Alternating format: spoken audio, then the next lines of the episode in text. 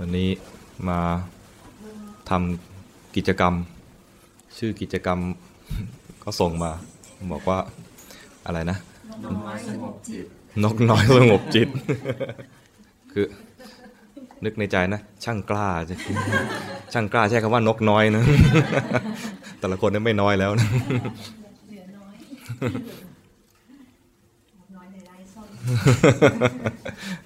คือเป็น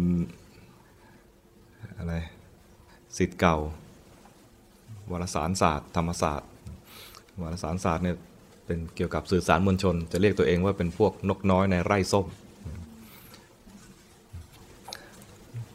แต่ไม่อยากจะอะไรไปเข้าถึงเพลงประจำคณะนะเพลงประจำคณะเนี่ยเป็นเพลงน่าละอายมากเลยนะจะเมากันอย่างเดียว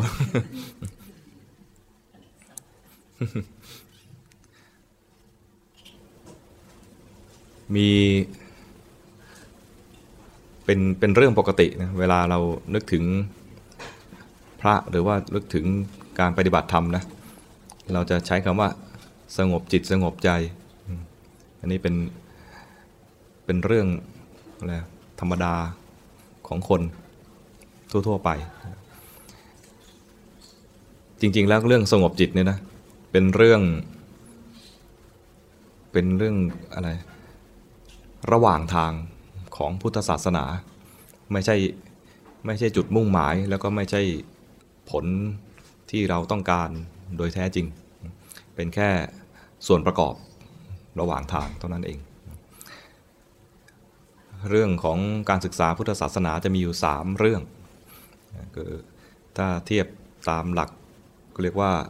ไตรสิกขาเคยได้ยินคำนี้ไหมไตรสิกขาคือสิกขาคือศึกษาหรือฝึกฝนมี3อย่างศึกษา3เรื่องฝึกฝน3เรื่องก็คือศีลสิกขาจิตสิกขาแล้วก็ปัญญาสิกขาศึกษาเรื่องศีลจะได้ศีลศึกษาเรื่องจิตจะได้สมาธิศึกษาเรื่องปัญญาได้ปัญญามีตัวกลางเนี่ยที่แบบแปลกๆก็หน่อยศึกษาเรื่องจิตได้สมาธิคนไทยก็จะเรียกรวบๆสั้นๆไตรสิกขาว่าเรียกไตรสิกขาสั้นๆว่าศีลสมาธิปัญญาจริงๆคำเต็มๆก็คือศีลสิกขาจิตสิกขาแล้วก็ปัญญาสิกขาศีลสิกขาก็ง่ายๆศึกษาเรื่องการแสดงออกทางกายวาจาไม่ให้ไปเบียดเบียนกันอย่างที่เมื่อสักครู่นี้สมาทานศีล 5นี่ก็เป็นส่วนของศีลสิกขาปัญญาสิกขาคือความเข้าใจความจริงของโลกแต่โลกที่ว่าเนี่ยไม่ใช่โลกข้างนอกโลกข้างนอกเป็นส่วนหนึ่งความจริงที่ปัญญาในทางพุทธศาสนาจะมุ่งหวังก็คือปัญญาเข้าใจถึงความจริงของโลกนี้โลกคือกายและใจนี้แล้วกายและใจนี้ด้วยนะนี้ก็คือแต่ละนี้ นี้อาตมาก็ชี้มาที่อาตมานี้ของเราก็เป็นชี้ของเราเองคือความไม่เข้าใจก็จะทำให้มีความถือผิดก็เป็นการอะไรยึดมั่นถือมั่น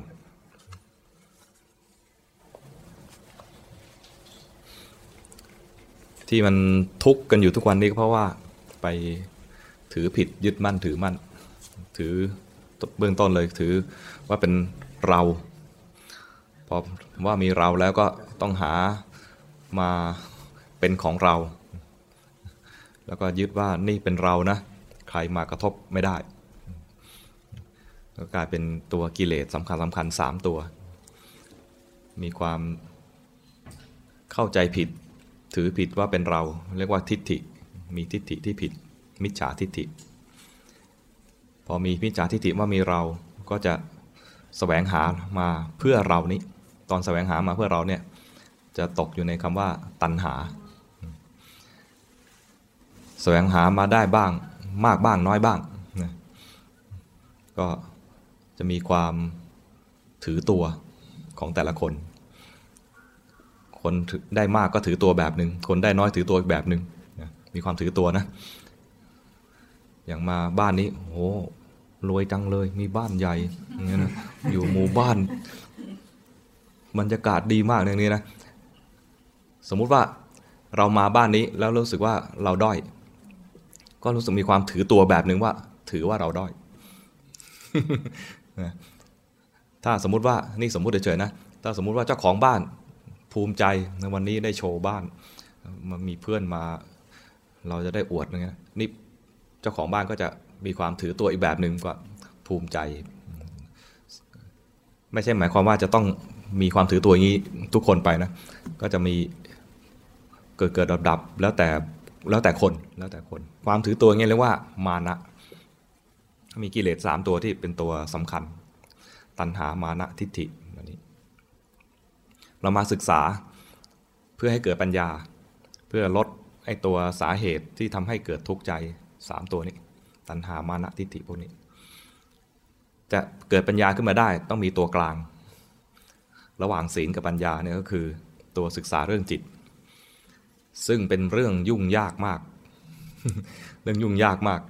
เรื่องศีลเนี่ยง่ายอธิบายง่ายเรื่องปัญญาอธิบายง่ายศึกษาไปให้เห็นกายเห็นใจนี้แสดงไตรลักษณ์อันนี้เป็นเรื่องที่อะไรเข้าใจตรงกันว่าควรศึกษาแบบไหนเรื่องที่ศึกษากันยากที่สุดก็คือเรื่องจิตเรื่องศึกษาเรื่องจิตเนี่ยอย่างเช่นตั้งกิจกรรมคราวนี้ว่านกน้อยสงบจิตเนี่ย คล้ายๆมุ่งจะเอาสงบอย่างเดียวผมมุ่งจะเอาสงบอย่างเดียวนะถ้าเข้าใจกันอยู่ว่าสงบเนี่ยเพื่ออะไรนี่ไม่มีปัญหาตัวที่มีปัญหาคือว่าจะเอาสงบและต้องสงบให้ได้แล้วก็มุ่งจะเอาสงบอย่างเดียวพอมุ่งจะเอาสงบอย่างเดียวเนี่ยนะพอไม่สงบก็ไม่พอใจนี่คือปัญหาของนักปฏิบัติธรรมหรือผู้ที่สนใจจะปฏิบัติธรรมพอเข้ามาศึกษาพุทธศาสนาแล้วเนี่ยมักจะมาติดไอ้ตัวนี้ติดไอ้ตรงข้อที่2เนี่ย ปัญญาสิกขารู้ว่าเป้าหมายเป็นยังไงศีลสิกขาก็คือรู้ว่าเราควรมีพื้นฐานอะไรเพื่อเตรียมจิตเนี่ยนะแต่พอถึงขั้นจิตสิกขามุ่งเอาแต่ว่าจะทำยังไงให้จิตสงบทำยังไงให้จิตมันนิ่งทำยังไงให้จิตมันดีซึ่งบางทีชาตินี้ทั้งชาตินะไม่สำเร็จ คือมาตรฐานของคำว่าสงบเนี่ยนะแต่ละคนเนี่ยจะมีมาตรฐานไว้ในใจจากการที่ได้อ่านหรือได้ยินได้ฟังมาว่าครูบาอาจารย์ท่านนั้นได้ฌาน1 2 3 4บางทีก็5 6 7 8 เราก็ต้องได้ประมาณท่านบ้างประมาณนี้ท่านได้8เราควรจะได้สัก4ครึ่งนึงก็ยังดีแต่ว่าก้อนเป็นนอนด้านนี้ก็ได้ไม่อย่างกุ้นปกติพอดังได้ไหม1 2 3ได้ยินไหมคุณแม่ได้ยินได้ยังไม่ได้ยินต้องคุณแม่ต้องมาตรงนี้แล้วเนี่ย สรุปที่พูดไปเมื่อกี้นี้นะฮะ ให้เอาใหม่แล้วเอาสรุปฮะ เอาสรุปใหม่ว่าเมื่อสักครู่นี้พูดถึงเรื่องอะไรเมื่อสักครู่นี้พูดถึงว่าปรารภถึงชื่อกิจกรรมอีเวนต์เนี่ย ว่าตั้งชื่อไม่รู้ใครตั้งนกน้อยสงบจิต แล้วก็แซวว่าช่างกล้าตั้งชื่อว่านกน้อยพอดูหน้าแต่ละคนแล้วมันดูไม่น้อยเท่าไหร่แล้ว มันใกล้เกษียณกันแล้วนะนกเหลือน้อยแล้วก็แซวอีกคำหนึ่งคือคำว่าสงบจิตอันนี้ถือว่าเป็นการแซวแต่แซวเพื่อจะสอนสงบจิตเนี่ยเป็นคำที่คนทั่วไปเวลานึกถึงพุทธศาสนาและคิดจะปฏิบัติเนี่ยนึกถึงว่าจะสงบแล้วก็เลยพาให้เข้าใจว่าวิธีการศึกษาพุทธศาสนาแนวทางหนึ่งที่พระพุทธเจ้า ใช้บ่อยๆก็คือใช้สิกขา3ในการสอนคือธรรมะนี่มีหลายชุดหลายแง่หลายมุมแต่แง่มุมที่ใช้บ่อยก็คือสิกขา3สิกขา3เนี่ยก็คือศึกษา3เรื่อง3ด้านศึกษาสิกขาเนี่ยแปลว่าศึกษาหรือว่าฝึกฝนศึกษาหรือฝึกฝน3ด้านคือศึกษาเรื่องศีลศึกษาเรื่องจิตศึกษาเรื่องปัญญาศึกษาเรื่องศีลก็ใช้คำว่าศีลสิกขาศึกษาเรื่องจิตก็ใช้คำว่าจิตสิกขาศึกษาปัญญาก็คือปัญญาสิกขาก็อธิบายถึงเรื่องศีลสิกขาก็คือระวังไม่ให้กายวาจาไปแสดงออกไปละเมิดใครไปล่วงเกินใครที่เข้าใจง่ายๆก็คือว่าสมาทานศีล5จริงๆมันเป็นเพียงแค่ส่วนหนึ่งของศีลมีวิธีการรักษาศีลอีกหลายแบบแต่แบบพื้นฐานง่ายๆเอาง่ายๆแบบอธิบายง่ายๆก็คือรักษาศีล5อย่างที่สมาทานไปเมื่อตอนต้นอีกเรื่องที่เข้าใจง่ายๆก็คือเรื่องเข้าใจในแง่ของอะไรของความหมายนะไม่ใช่เข้าใจในแง่ว่าทำได้นะศีลเนี่ยเลือกแค่ความหมายเนี่ยเข้าใจกันง่ายเนี่ยทำได้หรือไม่ได้อีกเรื่องนึง ปัญญาในแง่ความหมายก็คือว่าเข้าใจความจริงของชีวิตนี้ชีวิตเนี่ยจะใช้คำว่าชีวิตก็ได้ใช้คำว่าโลกก็ได้โลกแต่ว่าโลกเนี่ยมันส่วนใหญ่จะนึกถึงโลกทั่วๆไปท่านก็ชี้ว่าโลกนี้โลกคือกายและใจนี้ภาษาไทยก็ใช้คำว่ากายยาวาหนาคืบยาวาของเรายาวาไหมมันยาวของแต่ละคนนะวาของแต่ละคนนะวาตะกับวาเป็กนี่ก็ไม่เหมือนกันนะไอหนาคืบก็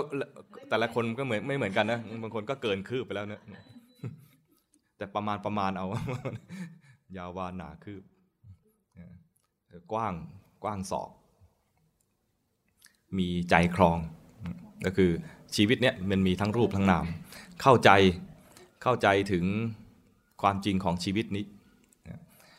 ส่วนที่เข้าใจก็คือว่าเข้าใจว่าชีวิตเนี่ยมันมีลักษณะของมันอยู่3แบบก็คือไม่เที่ยงเป็นทุกข์หรือเป็นอนัตตา3แบบแง่ใดแง่หนึ่งก็ได้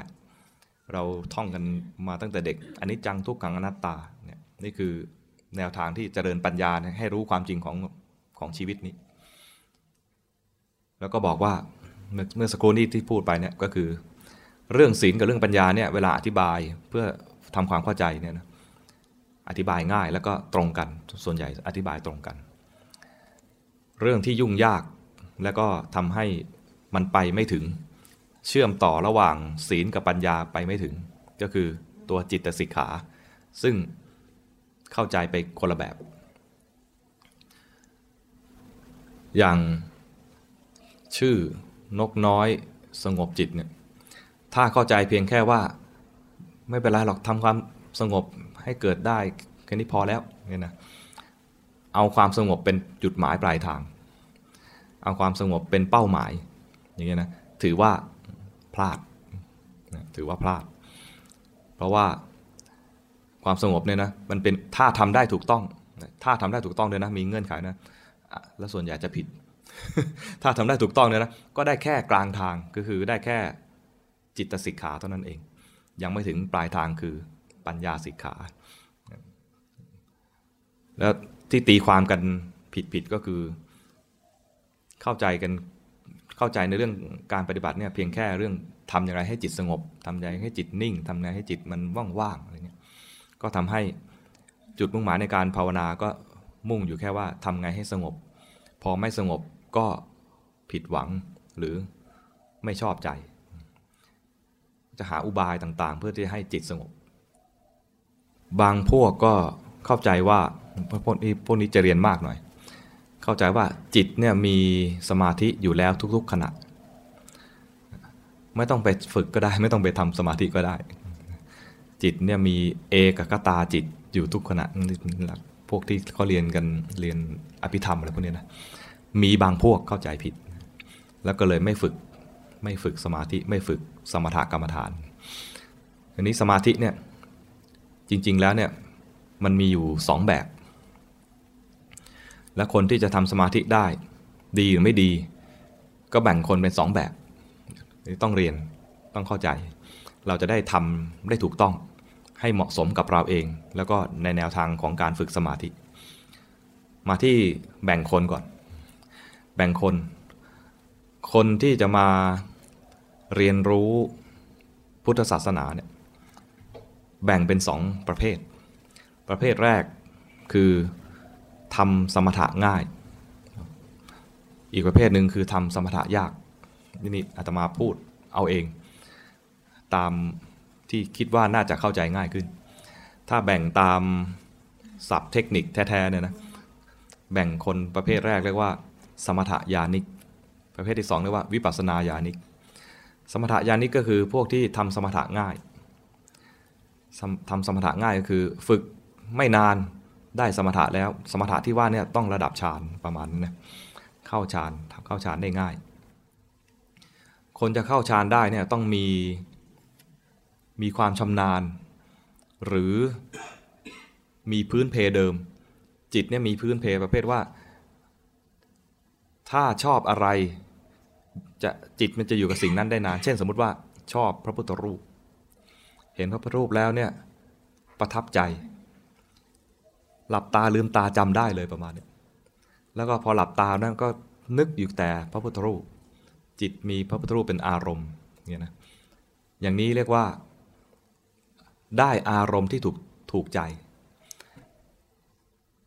พอจิตได้อารมณ์ที่ถูกใจแล้วมีความพอใจในอารมณ์นั้นจะจิตก็อยู่กับอารมณ์นั้นได้นานสมถะก็คือจิตมีอารมณ์อยู่กับอารมณ์ใดอารมณ์หนึ่งอารมณ์ในที่นี้หมายถึงว่าสิ่งที่ถูกรู้โดยจิตไม่ใช่อีโมชันไม่ใช่อารมณ์ในภาษาไทยอารมณ์ในภาษาของทางพุทธศาสนาคือสิ่งที่ถูกรู้โดยจิตจิตคือสภาพที่รู้อารมณ์ถ้าได้อารมณ์ที่ถูกใจถูกจริตแล้วจิตไปเห็นหรือว่าเอาไปรู้ในอารมณ์นั้นเนื่องจากมันมีความพอใจมันจึงไม่ยอมหนีไปไหนจิตอยู่กับอารมณ์นั้นได้ต่อเนื่องถ้าอยู่กับอารมณ์นั้นได้ต่อเนื่องนานๆก็จะได้สมาธิได้ฌานอยู่กับลมหายใจมีความพอใจในการดูลมหายใจก็ไม่วอกแวกไปไหนจิตไม่ฟุ้งซ่านก็ได้สมาธิแต่ถ้าดูพระพุทธรูปแล้วก็เออองค์นี้แพงไม่น้ออะไรอย่างเงี้ยนะรุ่นไหนหน้าศิลปะจากไหนนะอะไรเงี้ยคิดอย่างนี้นะพวกชอบคิดมากชอบวิพากษ์วิจารณ์ชอบออกความเห็นมันจะอยู่อารมณ์อะไรได้ไม่นานแม้จะชอบแต่ก็ชอบแบบว่าชอบมีวิจารณ์ด้วยมันไม่ใช่พอใจแล้วก็อยู่กับอารมณ์นั้นได้เฉยๆอย่างเงี้ยจะทำสมาธิไม่ค่อยได้หรือว่าทำความสงบไม่ค่อยได้จึงแบ่งคนเป็น2ประเภทตามจริตของจิตที่เป็นพวกที่ถ้าได้อารมณ์ที่ชอบแล้วก็อยู่กับอารมณ์นั้นได้นานเราเรียกคนประเภทนั้นตามจริตอีกคำหนึ่งเรียกว่าพวกตัณหาจริตฟังชื่อแล้วไม่ค่อยน่าเข้าพวกเท่าไหร่ แต่มันมีความชอบอันไหนก็จิตไปแปะอยู่กับอารมณ์นั้นแล้วก็จะไม่ค่อยหนีไปไหนพอทำอย่างนี้ได้ก็ได้สมถะได้ง่ายก็เลยเรียกคนนี้คนกลุ่มนี้อีกชื่อหนึ่งว่าสมถะญาณิกคือคนที่ทำสมถะง่ายมีสมถะเป็นญาณนี่คือยอลักษ์ยอยักษ์สระอานอหนูรู้จักไหมญาณพาหนะไม่ใช่หย่อนญาณนะญาณพาหนะ ญาณพาหนะพาไปไหนพาไปสู่เป้าหมายคือนิพพานมีสมถะนำไปก่อนแล้วค่อยมีวิปัสสนาตามไปทีหลังส่วนคนที่ใจวอกแวกคิดมากช่างคิดช่างนึกจริตของคนพวกนี้เป็นพวกช่างคิดช่างนึกเนี่ยนะมันมีศัพท์เฉพาะของเขาเรียกว่าพวกทิฏฐิจริตทิฏฐิคือชอบมีความเห็นชอบแสดงความเห็นชอบวิพากษ์วิจารณ์ชอบมีคอมเมนต์พวกเราน่าจะอยู่ในกลุ่มพวกนี้ ถ้าได้รวมกลุ่มกันจะจอกแจ๊กนกน้อยในไร่ส้มเนี่ยประมาณนี้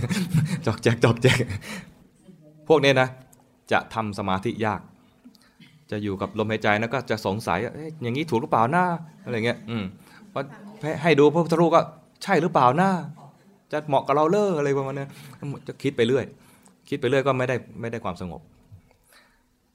พวกนี้เนี่ยจะเห็นความจริงของจิตแบบหนึ่งก่อนคือเห็นว่าจิตมันไม่เที่ยงจิตมันไม่ยอมอยู่นิ่งไอ้ความไม่อยู่นิ่งคือมันไม่เที่ยงแล้วก็อยากสงบแต่ก็ไม่สงบเพราะมันมีเหตุให้จิตต้องคิดนึกไปเรื่อยๆมันเป็นไปตามเหตุตามปัจจัยบังคับไม่ได้อยากจะบังคับจิตให้อยู่กับที่นิ่งๆนะแต่บังคับไม่ได้มันแสดงอนัตตาให้ดูเพราะนั้นคนที่ฟุ้งซ่านทำสมาธิหรือทำจิตสงบยังไม่ได้นะถ้าเขาปฏิบัติถูกต้องเขาจะได้วิปัสสนาก่อนวิปัสสนาคือเห็นความจริงของสิ่งทั้งหลายเนี่ยว่ามันไม่เที่ยงเป็นทุกข์เป็นอนัตตาแง่ใดแง่หนึ่งสามแง่ในสามแง่นี้เวลาจิตแสดงความจริงก็แสดงความจริงในแง่ของไม่เที่ยงกับอนัตตาได้ง่ายจิตเกิดดับรวดเร็วตื่นขึ้นมาจิตแบบหนึ่งยังไม่ลุกจากเตียงเลยนะกำลังจะลุกจากเตียงเนี่ยก็ยังจิตเปลี่ยนอีกแล้วสังเกตไหมเวลาตื่นขึ้นมาโดยเฉพาะคนทำงานเนี่ยนะคนแม่บ้านก็จะติดอีกแบบหนึ่งคนพวกเป็นคนทำงานก็จิตอีกแบบหนึ่งวันนี้วันจันทร์วันนี้วันอาทิตย์สองวันนี้ไม่เหมือนกันละจิตก็ไม่เหมือนกันตื่นขึ้นมาถ้าเป็นวันจันทร์ก็รีบหน่อยมีความร้อนรนหน่อยต้องรีบทำอะไรให้เสร็จเร็วๆอย่างเงี้ยนะขี้เกียจไม่อยากจะลุกมาเจอห้องน้ำก่อนเข้าห้องน้ำทำอะไรก่อนบางคนคว้าโทรศัพท์ก่อนดูซิว่าไอ้ที่โพสต์ไปเมื่อวานเนี่ยมีใครไลค์บ้าง ใครกดไลค์บ้างของเราจะอะไรมีคนสนใจมากไหมอะไรเงี้ยบางคนไปดูกระจกก่อนไปดูกระจกส่องล้างหน้าล้างตาก่อนจะล้างหน้าเห็นเงาตัวเองในกระจกความรู้สึกอีกแบบหนึ่งเห็นเงาตัวเองในกระจกรู้สึกไงตุ่มรู้สึกไงตกใจหน้าสดกูขนาดนี้เฉยเลยเนี่ย หน้า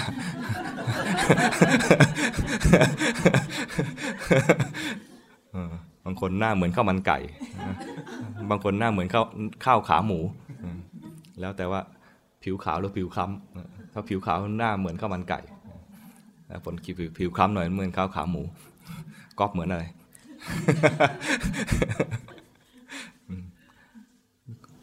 เข้าห้องน้ำก็ถ่ายไม่ออกจิตเป็นแบบหนึ่งถ่ายออกได้บ้างนี่ก็สบายใจจิตเปลี่ยนอีกแล้วถ่ายออกไม่ยอมหยุดจิตก็เปลี่ยน กินข้าวมาถึงถนนเดินทางจิตก็เปลี่ยนไปจิตเปลี่ยนไปเปลี่ยนมาทั้งวันทั้งคืนถ้าคนพวกนี้ปฏิบัติธรรมถูกต้องเขาจะได้ความเข้าใจในแง่ของวิปัสสนาทุกครั้งที่เขาเห็นจิตเขาจะได้พัฒนาจิตใจได้ศึกษาเรื่องจิตก็คือทำข้อที่สองคือจิตสิกขาศึกษาเรื่องจิตจะได้ความเข้าใจเรื่องจิตขึ้นเรื่อยๆจิตเป็นอย่างนี้นี่เองจิตเป็นอย่างนี้นี่เองความวางใจความไม่ฟุ้งซ่านก็จะมาได้หมายถึงว่ามีความเข้าใจแล้วก็จะไม่ไปแทรกแซงอะไรกับมันมากทุกครั้งเนี่ยเวลาถ้าเราจะทำความสงบทางใจเนี่ยโดยที่ไม่ศึกษาเรื่องจิตมาก่อนเนี่ยก็อยากจะบังคับจิตให้อยู่กับที่พอมันไม่อยู่กับที่ก็หงุดหงิดอันนี้คือไม่ยอมศึกษาเรื่องจิตแต่เอาแต่บังคับจิตแต่คนที่ศึกษาเรื่องจิตก็คือว่าฉันก็จะเพียงแค่มีทำอะไรมีที่อยู่ไว้สักที่หนึ่งเพื่อเปรียบเทียบถ้าจิตออกจากนี่ไปเมื่อไหร่คือเผลอถ้าทำอยู่นี่ได้ก็เรียกว่าได้สมถะถ้ามันออกจากนี้ไปก็เรียกว่าเผลอก็ศึกษาดูเห็นเผลอรู้เผลอตอนเห็นความเผลอเกิดขึ้นกับจิตตอนนั้นเรียกว่ามีสติเห็นจิตแล้วตอนมีสติเนี่ยจิตได้มีการศึกษาเรื่องจิตแล้วคือทำจิตสิกขาเรียบร้อยแล้วเห็นจิตแสดงอะไรสักอย่างหนึ่งเรียกว่ามีสติเห็นจิตมีความเผลอได้สติครั้งหนึ่งเห็นจิตมีราคะได้สติครั้งหนึ่งเห็นจิตมีโทสะได้สติครั้งหนึ่งเห็นจิตฟุ้งซ่านเห็นจิตหดหู่เห็นจิตกังวลจิตแสดงอะไรก็ได้ซึ่งส่วนใหญ่ไม่ดี ส่วนใหญ่ไม่ดีซึ่งเป็นปกติเพราะเราเป็นพวกปุถุชนปุถุแปลว่าหนาอะไรหนาอะไรหนากิเลสหนาไม่ใช่ไขมันหน้าท้อง กิเลสหนากิเลสหนาแสดงว่ามันมีกิเลสเยอะดังนั้นสิ่งที่ปรากฏให้เราศึกษาทางด้านจิตเนี่ยก็คือกิเลสที่ผุดขึ้นมายังไม่มีอะไรดีๆให้ดูไอ้ดีๆนะนะนานๆจะเกิดขึ้นสักทีนึงนานๆจะมีเมตตานานๆจะมีวิริยะนี่นะนานๆจะมีสมาธิไม่ค่อยมีนานๆจะเกิดขึ้นสิ่งที่เกิดขึ้นบ่อยๆเลยจริงๆก็คือราคะโทสะโมหะฟุ้งซ่านหดหู่ประมาณนี้กังวลเครียดพวกนี้เป็นปรากฏการณ์ที่เกิดขึ้นกับจิตแต่ถ้าเราเห็นมันเราจะได้ศึกษาเรื่องจิตคือมีจิตสิกขาทำการศึกษาในส่วนที่2ของไตรสิกขาเนี่ยอยู่เรื่อยๆเห็นสภาวะที่เกิดขึ้นกับจิตเรียกว่าเห็นของแท้ของจริงตอนที่มีความโกรธขณะนั้นจิตเนี่ยไม่ได้เห็นจิตตอนที่มีความโกรธนะสมมติโกรธใครดีโกรธโป่งเห็นโป่งมาแล้วไอเนี่ยมันเคยแย่งแฟนเราสมมตินะแล้วยังจำได้เลยยังแค้นติดอยู่ในใจเลยไอเนี่ยมันแย่งแฟนเราเห็นหน้าปุ๊บโกรธเลยไอตอนโกรธนะจิตอยู่ที่ไหนจิตรู้อะไรรู้ที่โป่งแล้วก็ย้อนไปถึงอดีตสมัยที่เรียนอยู่สมมตินะแล้วก็โกรธไม่ชอบใจในคนนี้กับพฤติกรรมเก่าๆของในคนนี้ไอตอนที่คิดถึงอย่างเนี้ยคิดจิตเนี่ยมาอยู่ที่โป่งแล้วไม่พอใจโดยลักษณะความจริงก็คือว่าจิตมีแล้วจิตรับรู้รูปนี้แล้วก็แปลค่ารู้ได้ว่าไอ้หน้าอย่างเงี้ยคือโป่งแล้วไอ้หน้าเนี้ยนะเมื่อก่อนนี้มันแย่งแฟนเรานี่คือคิดนึกคิดแล้วก็ไม่พอใจไอ้ไม่พอใจเนี่ยนะเป็นปรากฏการณ์ที่เกิดขึ้นกับจิตแต่จิตไม่รู้ตัวจิตมันไปรู้ที่โป่งแล้วไม่ชอบโป่งแต่คนที่ฝึกดูจิตเนี่ยนะก็เห็นโป่งแล้วก็โกรธจิตทำงานไปก่อนนะมีความโกรธเกิดขึ้นแล้วจิตค่อยไปรู้ตามอีกทีว่าเมื่อกี้มีความโกรธไอตอนที่รู้โป่งรู้เห็นหน้าโป่งแล้วก็นึกถึงอดีตที่เคยมีกันเมื่อก่อนนี้ไอตอนเนี้ยจิตส่งออกไปหาโป่งซึ่งเป็นปกติธรรมชาติของคนทั่วๆไปซึ่งจะต้องรับรู้โลกนี้ทางตาหูจมูกลิ้นกายหรือแม้แต่คิดนึกทางใจ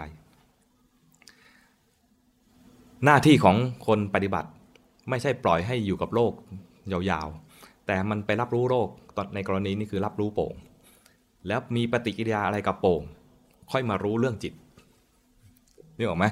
ไม่ใช่ว่าไปป้องกันตัวเองว่าอย่ามีความโกรธอย่ามีความโลภอย่ามีความหลงห้ามไม่ได้เพราะเรายังเป็นปุถุชนเห็นโป่งแล้วโกรธไปมันโกรธเพราะมันโกรธเองเราห้ามไม่ได้หน้าที่ของเราที่เราจะฝึกได้ก็คือรู้ทันว่าเมื่อกี้นี้มีความโกรธแล้วที่เราจะทำได้เพียงแค่นี้คือเรียนรู้ว่าจิตมันมีพฤติกรรมอะไรเวลามันรับรู้โลกนี้เห็นโป่งแล้วโกรธมารู้ทันว่ามีความโกรธตอนเห็นโป่งแล้วโกรธเนี่ยจิตมันไปรู้โป่งแต่ตอนมีสติรู้จิตมันไม่ได้รู้ที่โป่งนะมันรู้ที่จิตเมื่อกี้นี้สมมติกำปั้นนี้เป็นจิตแล้วจิตเนี่ยเกิดดับทีละดวงไม่ได้จิตเกิดดับทีละ2 ดวงนะเวลาโยมฟังอาตมามาเนี่ยแหมเรียกอาตมาดูมันห่างๆฟังหลวงพี่ อยู่กลุ่มนี้มันดีนะอาตมาดูหนุ่มขึ้นเรียกตัวเองว่าหลวงพี่ ซึ่งใช้ได้กับกลุ่มนี้ เนี่ยสมมติเราเห็นหลวงพี่เนี่ยนะหลวงพี่เป็นอารมณ์ของพวกเรารับรู้ที่นี้ฟังไปดูไปแล้วก็ทำความเข้าใจในคำพูดด้วยนะจริงๆแล้วจิตมันเกิดดับทีละขณะไอตอนดูนะไม่ได้ฟังตอนฟังไม่ได้ดูตอนคิดก็ไม่ได้ดูไม่ได้ฟังแต่เนื่องจากว่าจิตมันเกิดดับเร็วเราเลยมีความเข้าใจว่าขณะเนี้ยทั้งดูทั้งฟังและคิดนึกตามไปด้วยเข้าใจด้วยไอที่พูดมาทั้งหมดเนี่ยเข้าใจด้วยแต่จริงตอนดูคือดูไม่ได้ฟังตอนฟังคือฟังไม่ได้ดูไม่ได้คิดตอนคิดไม่ได้ดูไม่ได้ฟัง แต่ความเกิดดับของจิตมันเกิดดับเร็วเหมือนกับดวงไฟเนี่ยจริงๆแล้วเกิดดับไฟเนี่ยนะเกิดดับความถี่ของการเกิดดับเนี่ยคือเท่าไหร่50ครั้งต่อวินาทีตาเราเนี่ยแยกไม่ออกว่ามันเป็นการเกิดดับมันเป็นกระแสเรียกว่ากระแสไฟฟ้าใช่ไหมมันมีการเกิดดับจิตเนี่ยเกิดดับเร็วกว่าไอ้ไฟฟ้านี่ทำให้แยกไม่ออกว่าเมื่อกี้เนี่ยมีทั้งดูทั้งฟังและทั้งคิดสลับไปสลับมาเรานึกว่าทั้งดูทั้งฟังและคิดเกิดพร้อมกันเหมือนเวลาเราดูทีวีฟังข่าวฟังเพลงอะไรเงี้ยนะเหมือนกับมีภาพและเสียงพร้อมกันแต่จริงๆแล้วจิตมันเกิดดับแวบๆแบบกรณีอย่างนี้สมมติว่าจิตเห็นโป่งแล้วไม่ชอบใจมีความโกรธเกิดขึ้นมาดับไปจิตดวงใหม่แทนที่จะดูโป่งมาดูว่าจิตเมื่อกี้นี้เกิดอะไรขึ้นต้องใส่เจตนาหน่อยนึงนะคือมันเริ่มฝึกใหม่ๆเนี่ยมันไม่คุ้นในการดูจิตมันคุ้นที่จะดูข้างนอกฟังข้างนอกคิดนึกถึงเรื่องราวต่างๆเนี่ยมันคือจิตส่งออกตลอดจิตกรณีนี้ส่งออกไปหาโป่งแล้วไม่ชอบใจมีความโกรธเกิดขึ้นอาจจะหลายขณะต่อเนื่องกันนะแล้วก็ดับไปจิตดวงสุดท้ายที่ดับไปยังเป็นความโกรธอยู่จิตดวงใหม่เกิดขึ้นมาแทรกทันทีเห็นว่าเมื่อกี้นี้จิตเป็นยังไงนี่เรียกว่าต้องตั้งใจเจตนานิดนึงว่าจะดูจิตจะฝึกดูจิตเฮ้ยโกรธอันนี้ประมาณว่าเห็นว่ามีความโกรธเกิดขึ้นตอนเห็นความโกรธไม่ได้เห็นโป่งดังนั้นตอนเห็นความโกรธถ้าเห็นเฉยๆความโกรธที่เกิดขึ้นเมื่อกี้นี้จะดับไปที่โกรธได้เพราะว่าเห็นโป่งแล้วไม่ชอบใจโป่งพอเห็นความโกรธถ้าเห็นเฉยๆนะจะมีสติเห็นจิตและความโกรธก็ดับไปเองโดยไม่ต้องไปดับความโกรธที่บอกว่าต้องเห็นเฉยๆคือบางทีมีเหมือนกันคนเห็นความโกรธและไม่ชอบใจความโกรธที่เกิดขึ้นเมื่อกี้นี้ฉันเป็นนักปฏิบัติธรรมไม่น่าจะมีความโกรธเลยหรือว่ามีราคะเกิดขึ้นมานะเห็นใครดีเห็นมีราคะหรือว่าเห็นเหมาโอ้เหมายังสวยเหมือนเดิมเลยเกิดมีราคะเนี่ยนะจิตนิดดับไปเห็นว่ามีราคะเกิดขึ้นแล้วก็โอ้ฉันไม่น่ามีราคะเลยกลายเป็นว่าเห็นครั้งนี้นะเห็นไม่ได้เห็นด้วยความเป็นกลางเห็นแล้วไม่ชอบใจมีราคะปุ๊บแล้วก็เห็นราคะแล้วไม่ชอบใจราคะเห็นโป่งแล้วก็มีความโกรธจิตดวงใหม่มีสติเห็นความโกรธแล้วไม่ชอบใจความโกรธที่เกิดขึ้นเมื่อกี้นี้โอ้เราเป็นพระไม่น่าจะโกรธก็เลยกลายเป็นว่าขณะนี้มีความโกรธเกิดขึ้นใหม่แต่โกรธคนละตัวมีอารมณ์คนละอารมณ์คำว่าอารมณ์คือสิ่งที่ถูกรู้โกรธดวงนี้คือเห็นโป่งแล้วโกรธดวงใหม่คือเห็นความโกรธเมื่อกี้นี้แล้วไม่ชอบใจเนี่ยออกไหมดังนั้นเวลาเห็นอะไรเกิดขึ้นกับใจครูบาอาจารย์จึงบอกว่าให้เห็นด้วยใจเป็นกลางเห็นปัจจุบันคือเห็นสิ่งที่เกิดขึ้นเดี๋ยวนี้เห็นด้วยใจที่เป็นกลางแล้วสิ่งที่เห็นนั้นจะแสดงความจริงเองโดยที่เราไม่ต้องสอนเลยจิตมันเรียนรู้เองที่เรียนรู้เองมันเรียนรู้อะไรบ้างเรียนรู้ว่าหนึ่งมีความโกรธเกิดขึ้นจริงๆถ้าคนไม่ได้เรียนรู้เรื่องจิตก็จะรู้แต่ว่าไอ้โป่งไม่ดีเลยไอ้โป่งมันเลวมันชั่วมันลกโลกอะไรอย่างเงี้ยนะสมมุติเฉย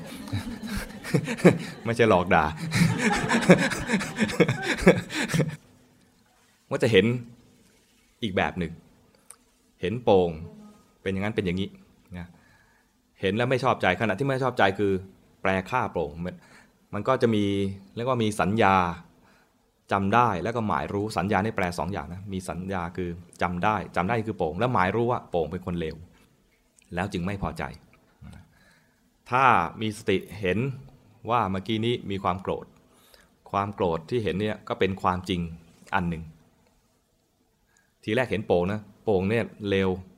ตีค่านะมีสัญญาหมายรู้ในแง่ว่าโป่งเนี่ยเลว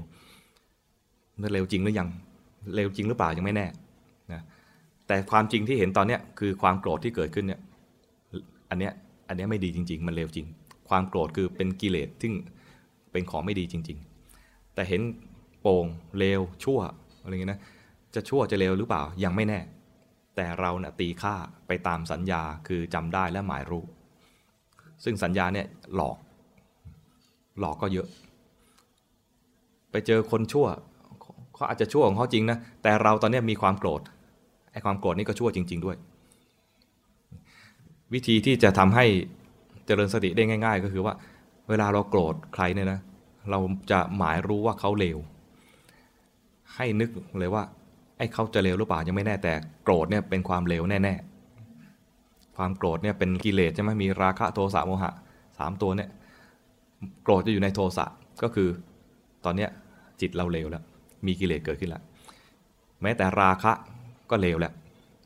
โมหะก็เลวแล้วเหมือนกันก็ดูไปว่าจริงๆแล้วเนี่ยมันมีสิ่งเลวๆเกิดขึ้นกับใจให้รู้ทันใจตัวนี้ส่วนเขาจะเลวหรือเปล่ายังไม่แน่แล้วถ้าเขาเลวก็ไม่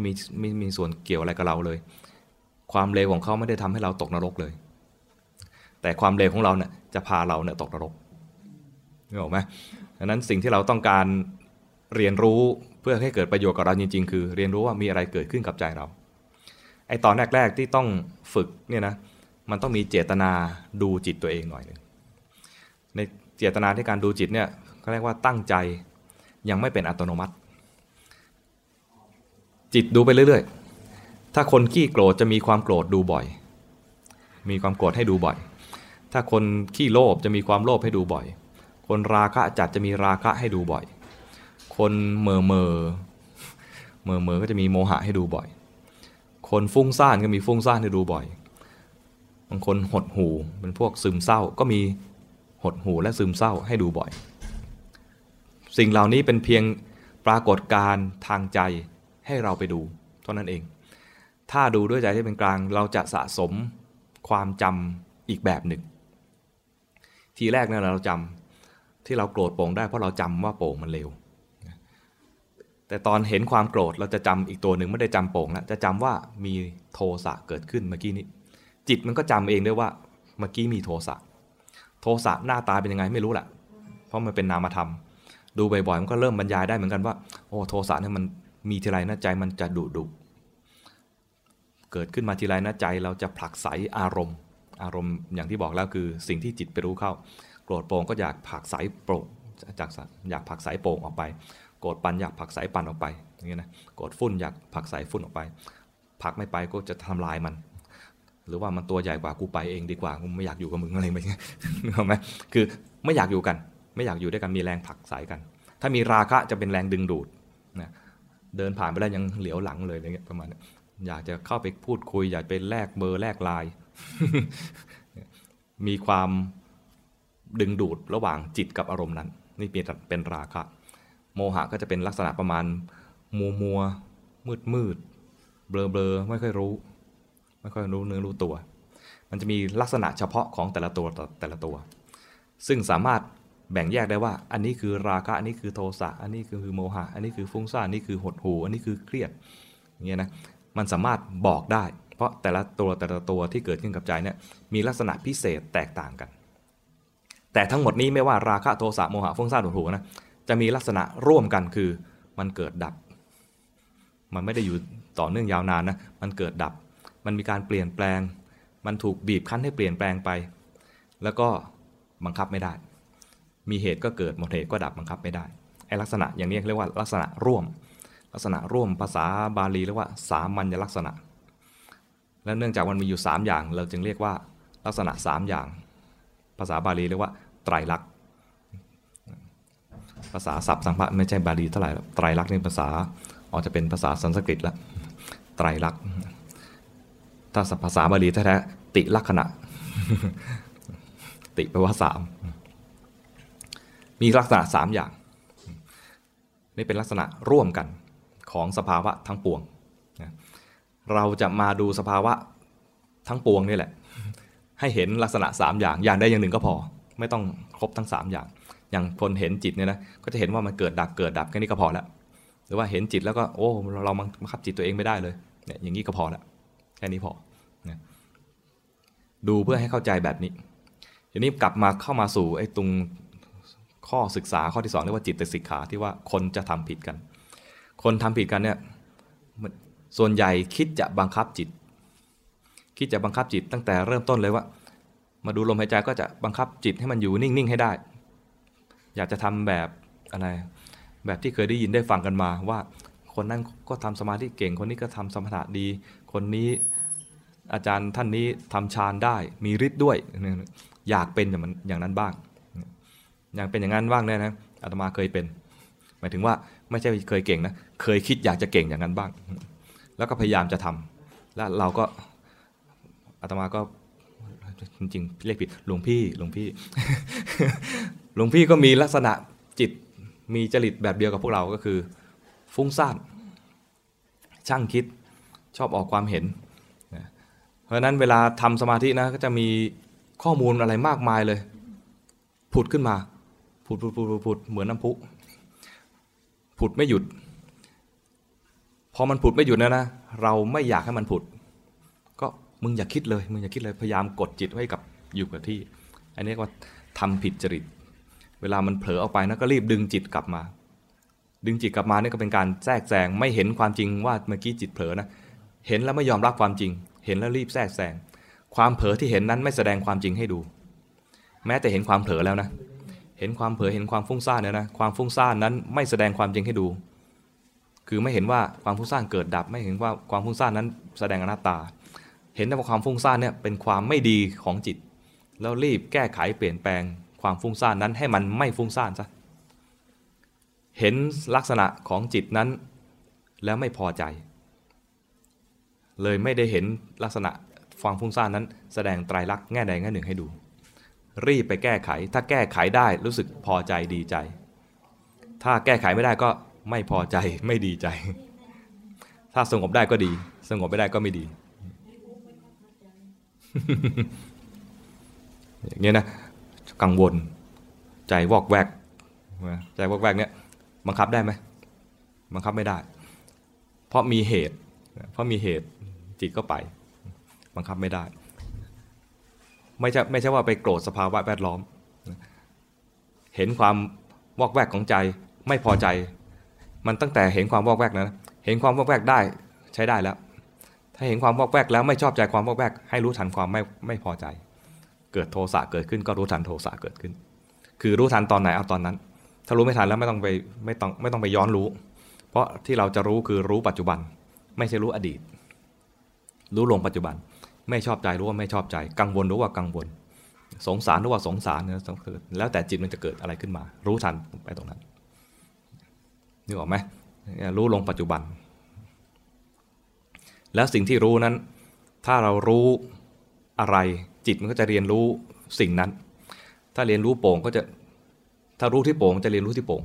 ไปรู้โป่ง รู้ว่าโป่งก็รู้จริงหรือไม่จริงก็ไม่รู้ไอ้สิ่งที่รู้นะจริงหรือจริงไม่รู้เรียนรู้เรื่องแผนที่ก็จะรู้ว่าอะไรอยู่ที่ไหนตามแผนที่มาเรียนรู้จิตก็จะเข้าใจเรื่องจิตเนี่ยมันมีคุณสมบัติอย่างหนึ่งคือมันรู้อะไรมันก็จะเข้าใจสิ่งนั้นรู้กิเลสจะเข้าใจกิเลสแต่ส่วนใหญ่ไม่ค่อยรู้ส่วนใหญ่จะไปรู้คนนู้นรู้คนนี้รู้สภาวะนู้นรู้สภาวะนี้สิ่งที่เราจะเรียนรู้เนี่ยนะมันก็คล้ายๆไอ้โคโรนานี่แหละไอ้หวัดโคโรนาเนี่ยที่มันมีปัญหามากเพราะว่าที่โคโรนามันมีปัญหามากเพราะว่าร่างกายเราไม่รู้จักไม่เคยเจอเลยไม่มีแอนติบอดีจิตก็เหมือนกันมีเชื้อโรคทางจิตนั่นนะก็คือนามธรรมที่เป็นพิษต่างๆก็คือราคะโทสะโมหะจิตไม่เคยเรียนรู้เรื่องนี้เลยมันก็สร้างพิษไปเรื่อยๆเพราะมันไม่รู้จักมันรู้จักแต่ว่าโป่งชั่วเลว ทำไมวันนี้กูโดนทั้งวันเลยวะ ประมาณอย่างนี้นะเอาปันบ้างแบ่งปันบ้างรู้ว่าปันเนี่ยก็ชั่วเลวเหมือนกันเลยสมมตินะก็คือไปรู้แต่คนอื่นมันไปรู้สิ่งที่ไม่จริงสิ่งที่จริงๆคือมีความโกรธขึ้นแล้วไม่รู้ไอ้ตัวที่ไม่รู้เนี่ยแต่มันมีอยู่เนี่ยนะมันก็สร้างปัญหาให้กับใจอยู่เรื่อยๆเหมือนไอ้โคโรนาเนี่ยเข้ามากับร่างกายคนแล้วแอนติบอดีไม่รู้จักไม่ร่างกายเราไม่รู้จักไม่มีแอนติบอดีอะไรเลยแต่ถ้าหวัดทั่วไปร่างกายเรารู้จักแล้วก็ถึงแม้จะเป็นมันก็อยู่ได้ไม่นานแอนติบอดีก็จะมาจัดการไอ้เชื้อนี้ได้ โคโรนาเนี่ยมันมีปัญหาเพราะว่าไม่รู้จักเราก็มีหน้าที่ที่จะมารู้จักไอ้ตัวปัญหานี้ตัวปัญหาที่มันกำลังแพร่อยู่ในใจเราเนี่ยคือราคะโทสะโมหะเนี่ยไปทำความรู้จักมันซะทำรู้จักคือแทนที่จะไปโกรธเขาอย่างเดียวมารู้ทันความโกรธที่เกิดขึ้นกับใจเมื่อโกรธโป่งก็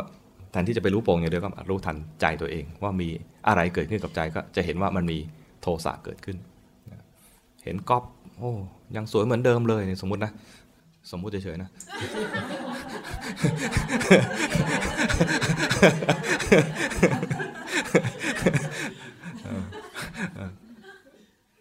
เห็นแล้วก็เกิดราคะเนี่ยแทนที่จะไปรู้ที่ก๊อฟจะสวยหรือเปล่ายังไม่แน่แต่ราคะเกิดขึ้นแล้วรู้ทันราคะตัวนี้ไปดูจริงๆก็โอ้อาจจะตกใจ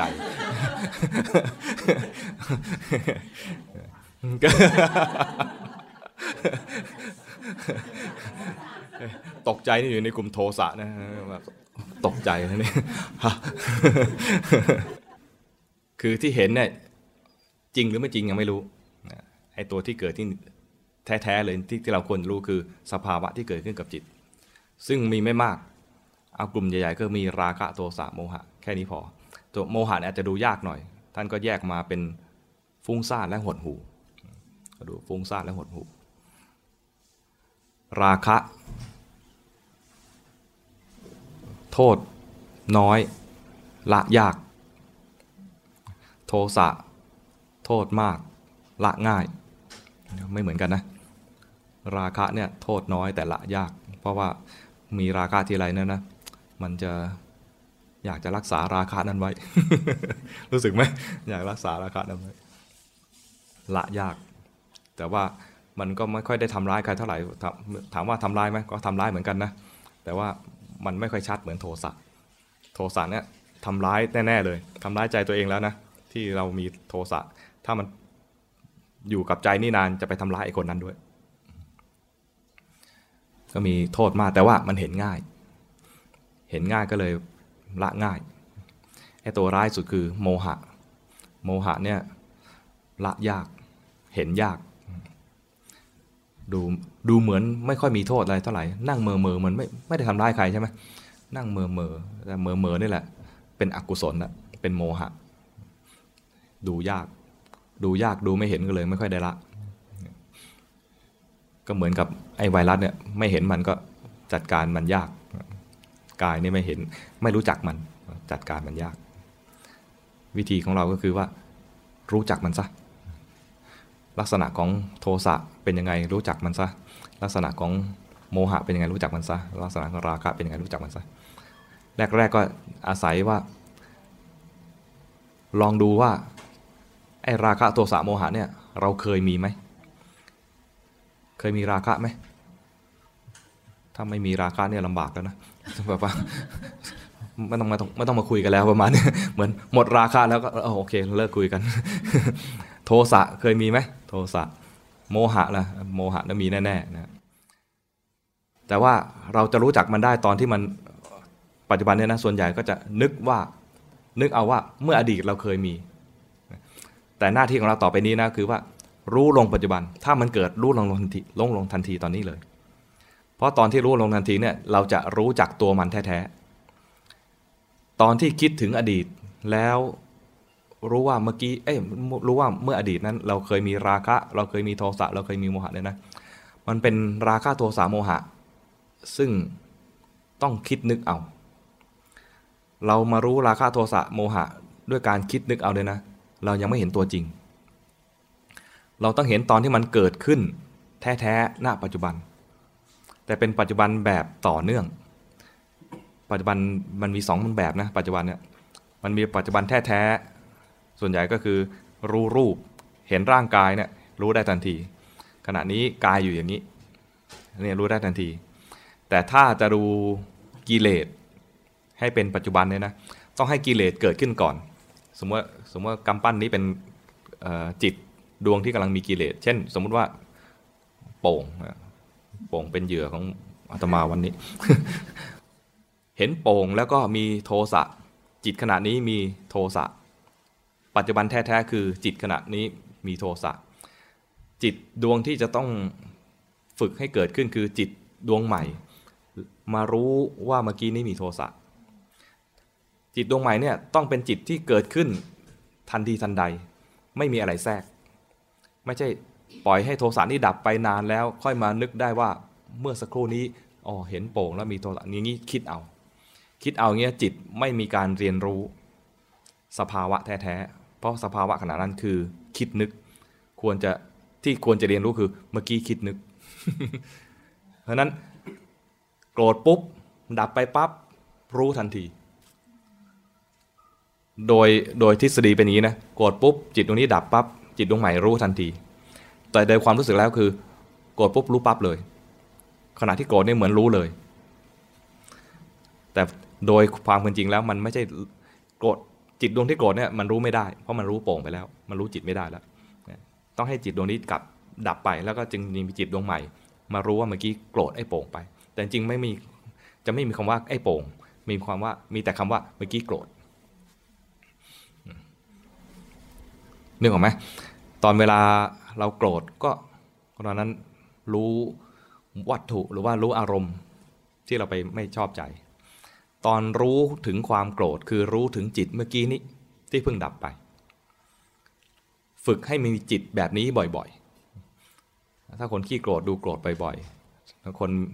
ฟุ้งซ่านดูฟุ้งซ่านบ่อยๆคนมีราคะมากก็ดูราคะบ่อยๆคนเหม่อเบลอๆก็ดูไอ้เหม่อเบลอๆน่ะบ่อยๆตัวที่เห็นจะสอนจิตอยู่เสมอเบื้องแรกคือรู้ว่าสภาวะอย่างนี้มีจริงอย่างที่สองคือไอ้สภาวะอย่างเนี้ยเห็นทีไรดับทุกทีแรกๆจะเห็นว่าโกรธมีจริงไม่ใช่มีแต่โปร่งเร็วนะไม่ใช่มีแต่โปร่งเร็วมันมีความโกรธด้วยส่วนไอ้โปร่งเนี่ยจะเร็วหรือเปล่ายังไม่แน่แต่เมื่อกี้มีโทสะจริงๆเห็นบ่อยๆจิตมันเริ่มเรียนรู้ว่าเห็นโทสะทีไรโทสะดับทุกทีเห็นโทสะทีไรโทสะดับทุกทีและความเรียนรู้อันนี้นะจิตเรียนรู้เองเราไม่ต้องสอนถ้าต้องสอนนะเราต้องพูดอยู่ในใจพูดในใจจิตไม่เชื่อจิตจะเชื่อต่อเมื่อเห็นและสิ่งนั้นแสดงความจริงให้ดูดังนั้นโกรธแล้วรู้แล้วโกรธแสดงความจริงโกรธแล้วรู้แล้วโกรธแสดงความจริงครูบาอาจารย์จึงเรียกว่ากิเลสน่ะเป็นครูสอนจิตแต่ต้องรู้มันนะไม่ใช่ให้มันหลอกเราก็คือเห็นกิเลสทีไรกิเลสนั้นจะเป็นครูสอนจิตสอนเรื่องอะไรสอนเรื่องว่ามันเกิดดับเปลี่ยนแปลงสอนว่ามันมีเหตุก็เกิดมีเหตุก็ดับคือสอนในแง่ของไตรลักษณ์ให้ดูไปดูมาแรกๆเรารู้สึกว่ากิเลสถูกรู้มีใจผู้รู้อยู่ต่างหากกิเลสถูกรู้มีใจผู้รู้อยู่ต่างหากเราจะรู้สึกว่ากิเลสไม่ใช่เราแต่ใจผู้รู้เป็นเรารู้กิเลสความรู้สึกใหม่ๆจะเป็นอย่างนี้นะเรารู้แล้วว่ามีกิเลสตัวนี้เกิดขึ้นเรารู้แล้วว่ามีโทสะเกิดขึ้นเรารู้แล้วว่ามีโมหะเกิดขึ้นเรารู้แล้วว่ามีฟุ้งซ่านเกิดขึ้นเรารู้แล้วว่ามีกังวลเกิดขึ้นแต่รู้สึกว่าเป็นเรารู้ถ้ายังเรารู้เนี่ยนะยังมีงานต่อคือไอ้เราที่ว่ารู้เนี่ยก็ไม่จริงเดี๋ยวก็เป็นเราเดี๋ยวก็เผลอคิดเดี๋ยวก็เป็นผู้รู้เดี๋ยวเป็นผู้คิดเดี๋ยวก็มีเราเดี๋ยวก็ไม่มีเราดูไปไอ้ความว่าเราเนี่ยถ้าเรามาสังเกตดูว่าเดี๋ยวก็เป็นผู้รู้เดี๋ยวก็เป็นผู้คิดเดี๋ยวก็เป็นผู้รู้เป็นผู้คิดนะไอ้ตัวผู้รู้นี้ก็ไม่ใช่เราด้วยถึงตรงนี้เมื่อไหร่เรียกว่าสำเร็จขั้นหนึ่งละเป็นอะไรเป้าหมายแรกที่เราให้ถึงให้ได้คือเป้าหมายนี้ดูให้ถึงว่าไอ้ตัวผู้รู้นี้ก็ไม่ใช่เราถ้าถึงขั้นนี้นะทางภาษาพระจะเรียกบุคคลแบบนี้ว่าพระโสดาบันเห็นว่ากายนี้ก็ไม่ใช่เราใจนี้ก็ไม่ใช่เราวิธีการฝึกให้เห็นอย่างนี้ได้ก็คือทำให้ตรงจริตนี่ย้อนมาถึงตอนแรกแล้วนะแบ่งตัวเองให้ได้ก่อนว่าเราเป็นพวกทำสมาธิง่ายหรือทำสมาธิยากถ้าทำสมาธิง่ายทำสมาธิไปก่อนทำสมถะง่ายทำสมถะไปก่อนถ้าลองทำแล้วกูทำมาตั้งนานกูยังฟุ้งซ่านอยู่เนี่ยอย่าไปหวังเลยเราน่าจะเป็นพวกปัญญานำมันจะพูดให้มันรู้ๆหน่อย เราคงเป็นพวกปัญญาชนปัญญานำแล้วนะก็ใช้ปัญญานำไปก่อนเดี๋ยวสมาธิตามเองแต่ต้องทำให้ถูกคนที่ปัญญานำเนี่ยนะ ไม่ใช่ว่าจะไม่ทำสมาธิ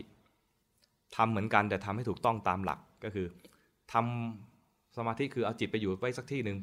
เป็นเพียงแค่เครื่องเทียบเฉยๆไม่ใช่บังคับจิตให้อยู่ตรงนี้นานๆเพราะลองมาแล้วที่สรุปตรงนี้ได้เพราะว่าลองมาแล้วไม่ใช่ไม่เคยลองมาแล้วแล้วมันอยู่ไม่ได้อยู่ไม่ได้นานมันไปคราวนี้เอาใหม่ทำสมถะนั่นแหละ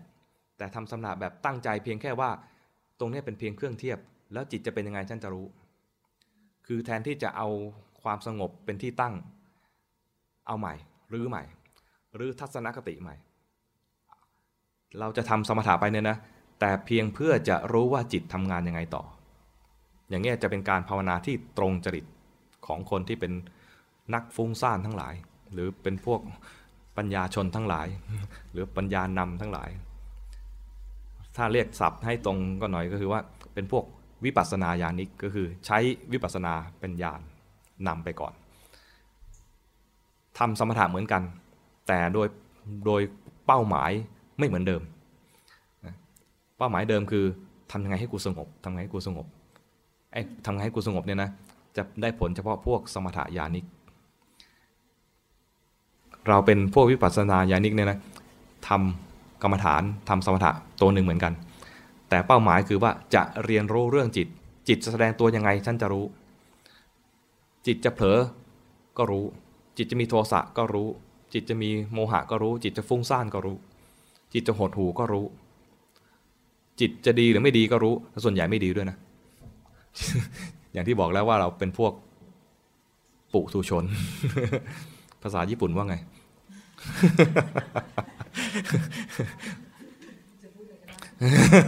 พูดอะไรก็ได้คือเราก็ตรวจไม่ได้อยู่แล้ว โหตัวเยาวาก็ได้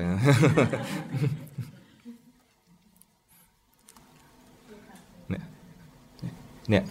คือพวกฟุ้งซ่านจะเป็นอย่างเงี้ยนึกออกไหมจะมีคิดนึกอะไรไปเรื่อยๆจะมีความคิดอะไรไปเรื่อย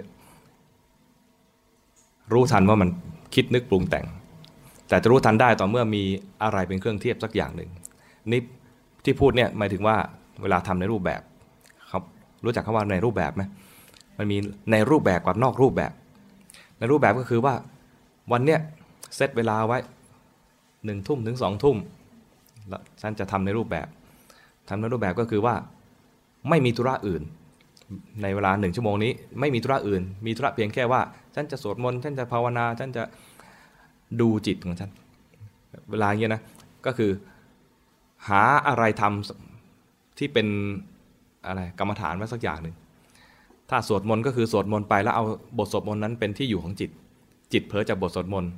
รู้ทันความเผลอไปนั่งเฉยๆก็ดูกายนี่หายใจไปเห็นกายหายใจใจเผลอจากกายหายใจให้รู้ว่านี่คือเผลอไปบางคนก็ท่องพุทโธแล้วเอาพุทโธไว้ที่ปลายจมูกเผลอจากพุทโธเมื่อไหร่หรือว่าความเคลื่อนมันเกิดขึ้นความรับรู้มันเปลี่ยนไปให้รู้ทันความเปลี่ยนแปลงของความรับรู้นั้นคือจิตนั่นเองเรียนรู้เรื่องจิตหากรรมฐานเป็นตัวอย่างนึงนะแล้วเรียนรู้เรื่องจิตนี่คือวิธีทำสมถะของวิปัสสนาญาณิกคือไม่ได้หวังว่าจะสงบแต่หวังว่าจะเรียนรู้เรื่องจิตจิตจะดีก็รู้จิตจะไม่ดีก็รู้และส่วนใหญ่ไม่ดีจิตที่ดีเนี่ยนะบางทีก็หลอกตัวเองบางทีก็สงบสว่างอะไรขึ้นมาเนี่ยนะแล้วก็รู้สึกว่าเฮ้ยมันน่าจะได้มรรคผลแล้วมั้งประมาณนี้อันนี้ก็ชวนให้เข้าใจผิดแต่จิตที่ไม่ดีเนี่ยดีมากตรงที่ว่าถ้ารู้แล้วเนี่ยมันจะสอนตัวเองอยู่เรื่อยจิตฟุ้งซ่านไปรู้ทางความฟุ้งซ่านจะดับเสมอเลยเพราะว่าตอนฟุ้งซ่านนั้นเป็นอกุศลตอนรู้ว่าฟุ้งซ่านเป็นกุศลเพราะนั้นกุศลกับอกุศลอยู่ด้วยกันไม่ได้ตอนฟุ้งซ่านเป็นอกุศลรู้ทันความฟุ้งซ่านจิตที่รู้ว่าฟุ้งซ่านเนี่ยเป็นกุศลแล้วอกุศลดับเสมอที่รู้นั้นรู้จิตที่ไม่ดีเนี่ยดีมากเพราะมันจะได้ปัญญาเกิดขึ้นเรื่อยๆว่าเห็นว่าไอ้สิ่งนั้นดับไปสิ่งนั้นดับไปเป้าหมายคือให้เกิดปัญญาให้รู้เท่าทันความเป็นจริงของกายและใจนี้ความเป็นจริงก็คือมันเกิดดับเปลี่ยนแปลงมันไม่เที่ยงเป็นทุกข์เป็นอนัตตานั้นจะเห็นความจริงเกิดปัญญาได้ต่อเมื่อมีการฝึกจิตที่ถูกต้อง จึงได้พูดมาตั้งแต่ตอนแรกว่าเรื่องที่ยุ่งยากมากที่สุดของนักปฏิบัติคือไอ้เรื่องจิตสิกขานี่แหละเพราะว่าส่วนใหญ่จะไปเข้าใจจิตสิกขาในแง่เพียงแค่ว่าทำอย่างไรให้สงบนึงเนี่ยนะพอทำอย่างไรให้สงบเนี่ยนะสมัยก่อนพอได้เพราะคนสมัยก่อนเนี่ยเป็นจริตที่ว่าทำความสงบง่ายสังคมเกษตรสังคมที่ไม่ต้องมีข้อมูลอะไรมากเนี่ยนะทำความสงบง่ายนั่งริมห้วยนั่งริมคลองจิตก็สงบแล้วบ่ายๆมาแดดร่มลมตกนั่งใต้ต้นไม้สบายใจลมพัดชิวๆสบายใจแล้วตอนนี้ไม่ได้ต้องคอยติดตามข่าวกี่คนแล้วอะไรบ้างนะคนแรกมาแล้วคนที่สองจะเป็นใครอยู่ตรงไหนกันแน่โรงพยาบาลนั้นมีแอดมิดแล้วอะไรเงี้ยต้องตามข่าวจิตไม่สงบจิตไม่สงบรู้ทันความไม่สงบไปกังวลรู้ว่ากังวลเครียดรู้ว่าเครียดนึกออกไหมคือเรา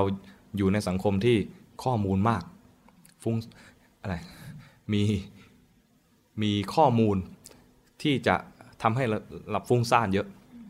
เมื่อก่อนไม่ค่อยมีข้อมูลมีคนวิจัยนะบอกว่า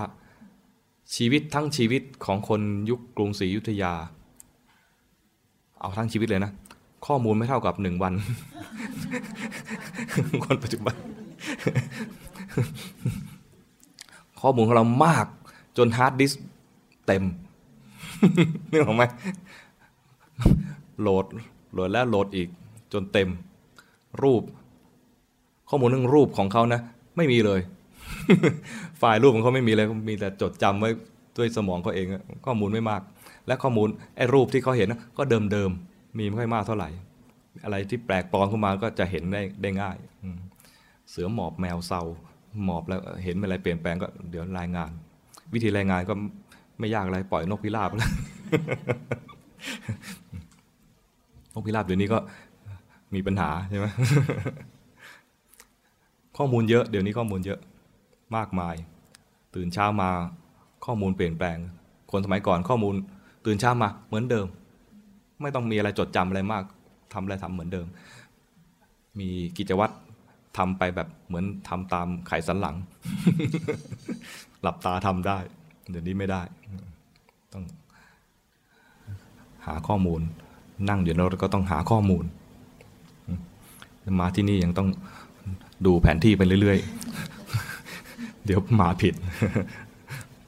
พอนึกออกไหมพอจะสรุปได้ไหมว่าเราจะปฏิบัติยังไงต่อไป หรือฟังมาเข้าใจหมดเลยแต่ทำไม่ถูก มีคำถามไหมนี่ให้เปิดโอกาสให้ถามคือสมมติว่าถ้าเราโกรธใครมาก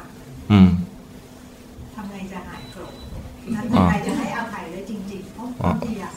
ปากเราก็บอกว่าให้อภัยละอะไรเงี้ยแต่จริงๆแล้วเหมือนเราก็ยังโกรธอยู่ลึกๆเลยอย่างเงี้ยอุถามนะพูดเผื่อคนไม่ได้ยิน อุถามว่าเวลาโกรธ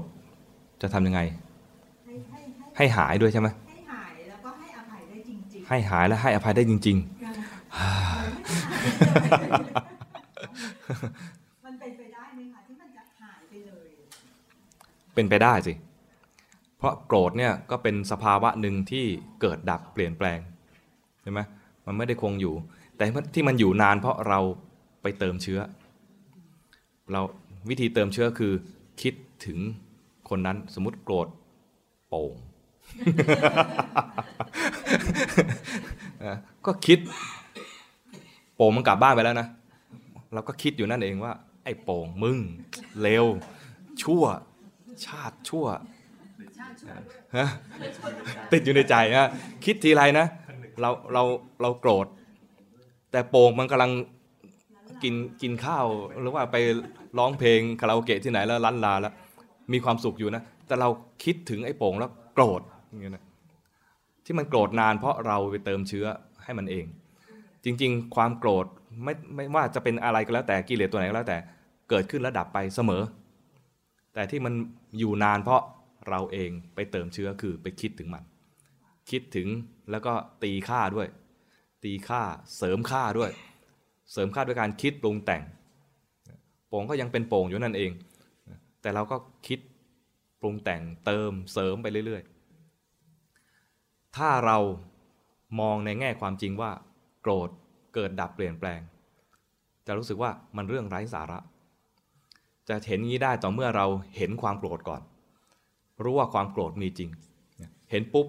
เห็นด้วยใจที่เป็นกลางนะจะเห็นความโกรธนั้นดับไปแต่ถ้าเห็นด้วยใจที่ไม่เป็นกลางก็จะมาโกรธตัวเองบางคนรู้สึกว่าอ้าวเจริญสติแล้วทำไมโกรธยังอยู่จริงมันโกรธตัวใหม่คือเป็นความโกรธตัวเองไม่ได้โกรธโป่งแล้วมันโกรธตัวเองถ้าจะเจริญเมตตาหรือให้อภัยอย่าเพิ่งไปเมตตาโป่งทำไง สมมติว่าโกรธโป่งอยู่นะเมตตาโป่งมันจะเริ่มแล้วมึงตายเร็วๆดีกว่าอะไรประมาณนี้ เพื่อให้โลกนี้สูงขึ้น แผ่นดินนี้สูงขึ้นอย่างเงี้ยเมื่อยังโกรธเขาอยู่นะอย่าเพิ่งเมตตาเขาให้เมตตาตัวเองก่อนขณะนี้เราผู้โกรธกำลังทุกข์เราผู้โกรธกำลังทุกข์คืออย่าข้ามไปเมตตาเขาอย่าเพิ่งมันทำไม่ได้ทำยากจะมึงไอ้โป่งมึงอยู่เรื่อยๆนะไม่ได้เป็นไปไม่ได้ยากมากที่จะเมตตาได้ก็คือว่าเห็นตัวเองก่อนเห็นตัวเองเป็นผู้โกรธและเป็นผู้ทุกข์อยู่ให้เมตตาตัวเองว่าเราขอเราจงพ้นทุกข์อันนี้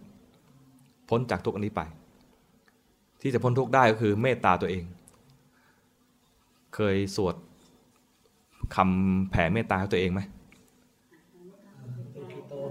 นี่ต้องกลุ่มนี้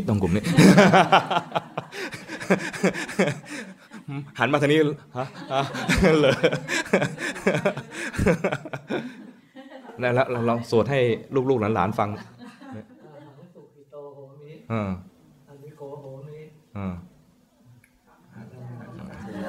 ดี๋ยวจะมาเติมให้เรามาเติมอหังสุกิโตโหมิ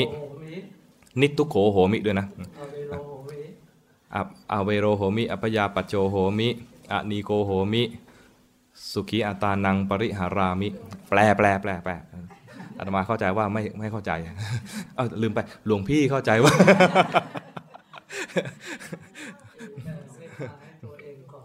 เห็นเมตตาก็คือว่าอหังสุกิโตโหมิขอให้ข้าพเจ้ามีความสุขนิทุกโขโหมิขอให้ข้าพเจ้าพ้นจากทุกข์อเวโรโหมิขอให้ข้าพเจ้าไม่มีเวรก็คือว่าไม่มีการจองเวรกันรู้จักจองเวรไหมเคยทำเวรป่ะ อเวโรโหมิขออย่าให้มีเวรอัพยาปโชโหมิอย่าให้มีความพยาบาทกับข้าพเจ้านีโคโหมิคืออย่าข้าพเจ้ามีความทุกข์กายทุกข์ใจสุขีอัตานังปริหารามิขอให้ข้าพเจ้าเนี่ยได้รักษาตนให้พ้นจากทุกภัยทั้งสิ้นเถิดเมตตาตัวเองแล้วค่อยเมตตาคนอื่นวันนี้เวลาเมตตาคนอื่นนะอย่าพึ่งสมมติว่าโกรธโป่งอยู่นะอย่าพึ่งไปเมตตาโป่งมีงี้ด้วยนะไม่ใช่ว่าอหังสุกิโตโหมิแล้วก็ต่อไปโป่งจงมันยังทำใจไม่ได้ทำใจไม่ได้ ยังไม่ได้แผ่ออกไปครอบครัวเราก่อนขอให้คุณแม่มีความสุขขอให้คุณพ่อมีความสุขขอให้สามีขอให้ลูกเรามีความสุขอย่างเงี้ยนะแผ่ให้คนที่เรารักแผ่ให้เพื่อนให้เพื่อนเราบ้างให้เพื่อนไอ้คนที่เรากดกันไว้ก่อนเพื่อนที่เรารักแล้วค่อยๆขยายไปค่อยๆขยายไปก่อนจะถึงโป่งนะจะเป็นสัพเพสัตตาสัพเพสัตตาทั้งหลายไอ้โป่งอยู่ท้ายแถวสุดท้ายเฮ้ยไม่ใช่น้อยเมตตาเนี่ยกว้างใหญ่ไพศาลมากแล้วนะจึงจะถึงโป่งนึกออกไหมคือเมตตาเล็กๆน้อยๆเนี่ยมันยังมาหาโป่งไม่พอเพราะเรายังมีโทสะกับโป่งนึกตั้งโป่งเราจะมีโทสะอยู่เรื่อยๆจนกว่าจะสัพเพสัตตาได้จึงจะไปโป่งได้นึกออกไหมเพราะโป่งอยู่ในสัพเพสัตตาในสรรพสัตว์ทั้งหลายด้วยเราต้องการพ้นจากทุกโป่งก็ต้องการพ้นจากทุกเหมือนกัน เรานี่มีทุกข์อยู่โป่งก็มีทุกข์อยู่เหมือนกันขอให้ทุกคนเนี่ยพ้นจากทุกข์ไปอย่าให้ได้มีเวรต่อกันและกันเลยตุ้มถามว่าต้องทำตอนหายโกรธหายโมหะกว่าจะถึงโป่งเนี่ยนะเราหายโกรธไปแล้วนึกออกไหมเรานึกเมตตาตัวเองเนี่ยนะปุ๊บอยู่ๆปุ๊บตรงนี้แล้วจะไปนึกถึงโป่งแล้วนะยังโกรธอยู่นึกถึงเมตตาตัวเองนึกเมตตาครอบครัวเมตตาถึงเพื่อนเมตตาถึงสรรพสัตว์ทั้งหลายแล้วค่อยถึงโป่งแล้วนะป่านนั้นเนี่ยเรามีเมตตาเต็มเปี่ยมแล้วล้นออกมานอกหน้าแล้ว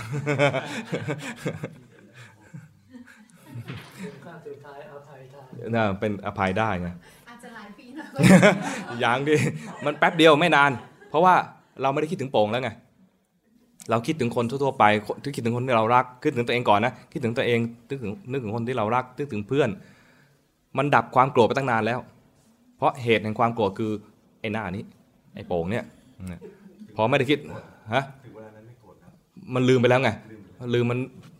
ทำไมถึงลืมเพราะว่าจิตเนี่ยรู้อารมณ์ได้อารมณ์เดียวในขณะหนึ่งเลยนะจิตรู้ได้อารมณ์ทำงานได้อย่างเดียวรับรู้อะไรก็รับรู้นั้นได้อย่างเดียวคิดถึงโป่งไม่ได้คิดถึงปั่นถูกไหมคิดถึงอ้วนไม่ได้คิดถึงฝุ่นเงี้ยมันจิตรับรู้อะไรได้ทีละอย่างดังนั้นเวลารับรู้ถึงตัวเองเนี่ยนะไอตอนนั้นเนี่ยคล้ายๆยังมีเชื้อของความเขาเรียกมีอะไรมีแรงเฉื่อยจากความโกรธไอ้โป่งอยู่ยังนึกถึงตัวเองแล้วนะก็ยังถ้านึกถึงโป่งอีกทีนะมันยังไฟลุกโชนได้ง่ายไฟโกรธมันลุกโชนได้ง่ายก็ให้นึกถึงตัวเองให้นึกถึงครอบครัวให้นึกถึงคนที่เรารักให้ถึงเพื่อนที่เรารักไปเรื่อยๆอย่างเงี้ยจนถึงสัพเพสัตตาได้เมื่อไหร่นะค่อยไปโป่ง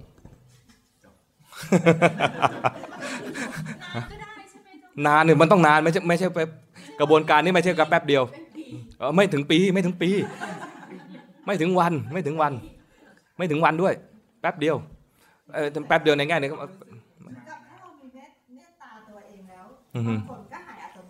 แล้วเรียบร้อยตอนที่เมตตานั่นแหละ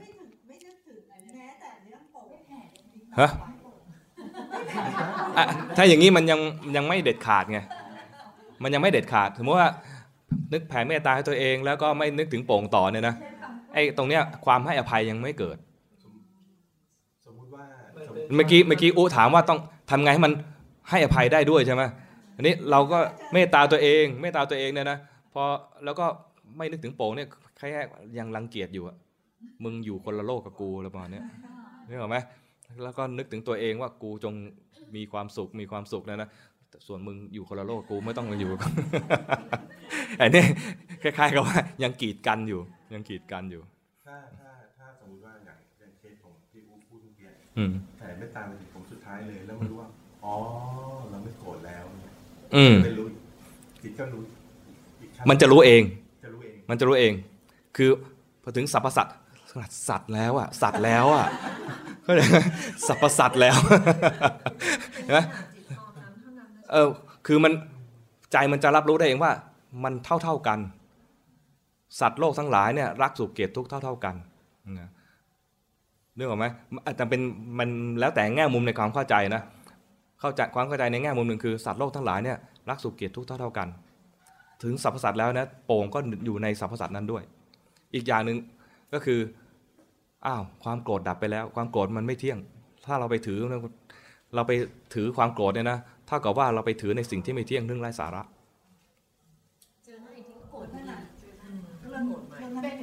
ทีนี้มันจะรู้สึกได้ว่าไอ้โกรธเนี่ยเป็นโกรธตัวใหม่แล้วจะรู้ลีลาของจิตตัวเองว่าอ้าวเห็นอ้ายโป่งทีแรกนั้นไม่ได้โกรธเลยแต่พอคิดอะไรขึ้นมามันโกรธเพราะคิดไม่ได้โกรธเพราะเห็นโป่งมาเนี่ยนะเห็นก็เห็นนะแต่ว่าไอ้ตอนแรกที่เห็นเนี่ยแวบแรกเนี่ยยังไม่โกรธมันโกรธตอนที่คิดใช่ไอ้โป่งเนี่ยเมื่อก่อนเป็นอย่างงี้นะ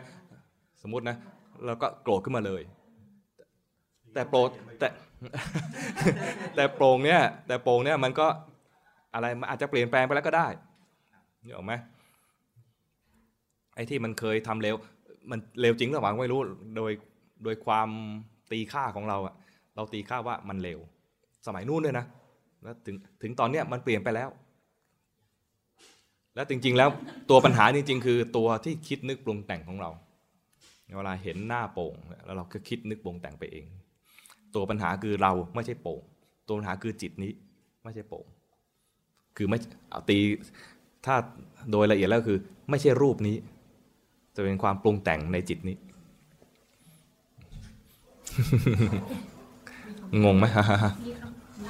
คำถามมาจากทางบ้านพ่อมีเมียน้อยพ่ออายุ83เมียน้อยอายุ59ตัวเองและพี่น้องสาวๆส่วนใหญ่แม้ไม่ชอบแต่ก็รับได้ส่วนน้องชายซึ่งเป็นลูกชายคนเดียวรับไม่ได้มีปัญหากันมากจนหากใครไปทานข้าวกับพ่อแล้วพ่อพาเมียน้อยไปด้วยน้องชายจะพลอยโกรธพี่ๆคนนั้นไปด้วยจนตอนนี้พี่ๆสาวกับน้องชายคนเดียวต้องมาไม่พูดกันเล็กเองพยายามไกล่เกลี่ยหลายรอบแต่ไม่สำเร็จจนตอนนี้น้องชายคนเดียวไม่พูดกับเล็กด้วยเพราะเขาเข้าใจว่าไกล่เกลี่ยเท่ากับเข้าข้างควรทำอย่างไรดีโอ้ยปัญหาชีวิตเรื่องยาวจะไปทำยังไงอ่ะจะให้เขาเลิกกันเหรอมันต้องนึกถึงใจพ่อด้วยคือมาถึงขั้นนี้แล้วนะมันมีถึงขั้นอะไรอะรับมาเป็นภรรยาน้อยออกหน้าออกตาอย่างนี้แล้วเนี่ยนะให้นึกถึงใจเขาใจเราถ้ารับไม่ได้เนี่ยแต่ตัวเขาไม่มีปัญหาใช่ไหมตัวน้องชายเราไม่ต้องไปไกลเกลี่ยก็ได้ไม่ทันแล้วไกลเกลี่ยไปแล้วน้องชายก็เลยโกรธเข้าข้างพ่อแล้วกลายเป็นน้องชายโกรธพี่สาวหมดเลยเข้าข้างพ่อบางทีเรามันยังแก้ไขไม่ได้ก็ยังไม่ต้องไปแก้ไอ้ตรงนี้นะยังไม่ถึงเวลายังไม่ต้องไปแก้ถ้าเข้าไปแก้เข้าไปแทรกแซงอาจจะทำให้ยิ่งมีปัญหามากขึ้นส่วนเราเองถ้ารับได้ในสิ่งที่พ่อทำซึ่งเป็นเรื่องดีอะไรที่พ่อทำแล้วมีความสุขนะก็ให้ทำไปก่อนถ้ามันไม่ได้ผิดอะไรร้ายแรงในกรณีอย่างนี้ที่ทำเนี่ยถูกต้องแล้วก็ไอ้ที่จะทำไปไก่เกลี่ยนะถ้าไก่เกลี่ยแล้วมันมีปัญหาเงี้ยก็ไม่ต้องไปไก่เกลี่ยเพียงแต่ว่าให้แยกๆกันอยู่ถ้าจะให้แนะนำน้องก็คือให้น้องดูใจตัวเองต่อไป พ่อเนี่ยจะเลวหรือเปล่ายังไม่รู้นะแต่เราโกรธพ่อแล้วนะเราเลวคือพ่อนี่มีพระคุณกับเราใช่ไหมส่วนพ่อจะทำอะไรเรื่องของพ่อแล้วถ้าส่วนนั้นเป็นเรื่องเลวในสายตาของเรานะก็เป็นอีกกองหนึ่งบุญคุณก็อีกเรื่องนึงนะถ้าเราไปทำอะไรไม่ดีก็เท่ากับว่าเราไปทำไม่ดีต่อผู้มีพระคุณของเราไอ้ที่ทำไม่ดีเนี่ยเราเป็นคนทำเองพ่อมีทั้งดีและไม่ดีสมมตินะพ่อมีทั้งดีและไม่ดีไอ้ส่วนที่ไม่ดีก็อีกเรื่องนึงแต่ส่วนที่ดีเนี่ยมันค้ำเราอยู่เนี่ยนะเราไปทำอะไรไม่ดีกับพ่อซึ่งเป็นผู้มีพระคุณของเราเนี่ยเราเองจะเป็นผู้ได้รับผลที่ไม่ดีเองดังนั้นให้แยกออกอะไรที่พ่อทำแล้วสบายใจให้พ่อทำไปถ้าเกิดเราจะแนะนำน้องถ้าจะให้นำอีกขั้นหนึ่งคือว่าให้น้องดูใจตัวเองว่าไอ้ตอนที่เราคิดไม่ดีกับพ่อเราเองก็มีทุกข์และทุกข์เองพ่ออาจจะกำลังมีความสุขอยู่แต่เราทุกข์ไม่คุ้มกันหรอก แล้วก็คิดเครียดแค้นก็ไม่คุ้มกันก็มาคิดเครียดแค้นกับคนที่มีพระคุณขาดทุนคิดอย่างนี้ขาดทุนถ้าทำใจอนุโมทนาไม่ได้ให้วางเฉยซะ อนุโมทนาได้ก็อนุโมทนาไปกับพ่อนะถ้าอนุโมทนาไม่ได้ก็วางเฉยดีกว่าจะไปโกรธเมื่อกี้คือเมื่อกี้ที่หลวงพี่แนะนำมาหาว่าคือให้รู้สภาพจิตของตัวเองนะคะถ้าสมมติว่าเราเป็นคนขี้โมโหอย่างเงี้ยก็พยายามตามจิตให้ทันว่าตอนนี้เราโมโหแล้วนะคะเหมือนขี้โมโหจริงๆด้วยแหละอยากจะขอเรียนถามหลวงพี่ว่า เป็นมันจะมี development ยังไงที่ทำให้เรารู้ว่าเราได้มีการก้าวพัฒนาขึ้นในขั้นหนึ่งอย่างเช่นสมมุติว่าเกิดเรากำลังคุยกับกอล์ฟอยู่เนี่ยแล้วเราไม่ทำด้วยว่า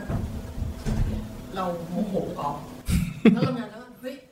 เรามีทำตอนนี้เราโมโหอยู่คือมันเหมือนเรารู้แล้วเราโมโหเนี่ยแต่มันจะมีการพัฒนามีความก้าวหน้าไหมที่ว่าเราจะรู้ในสเต็ปที่มันเร็วขึ้น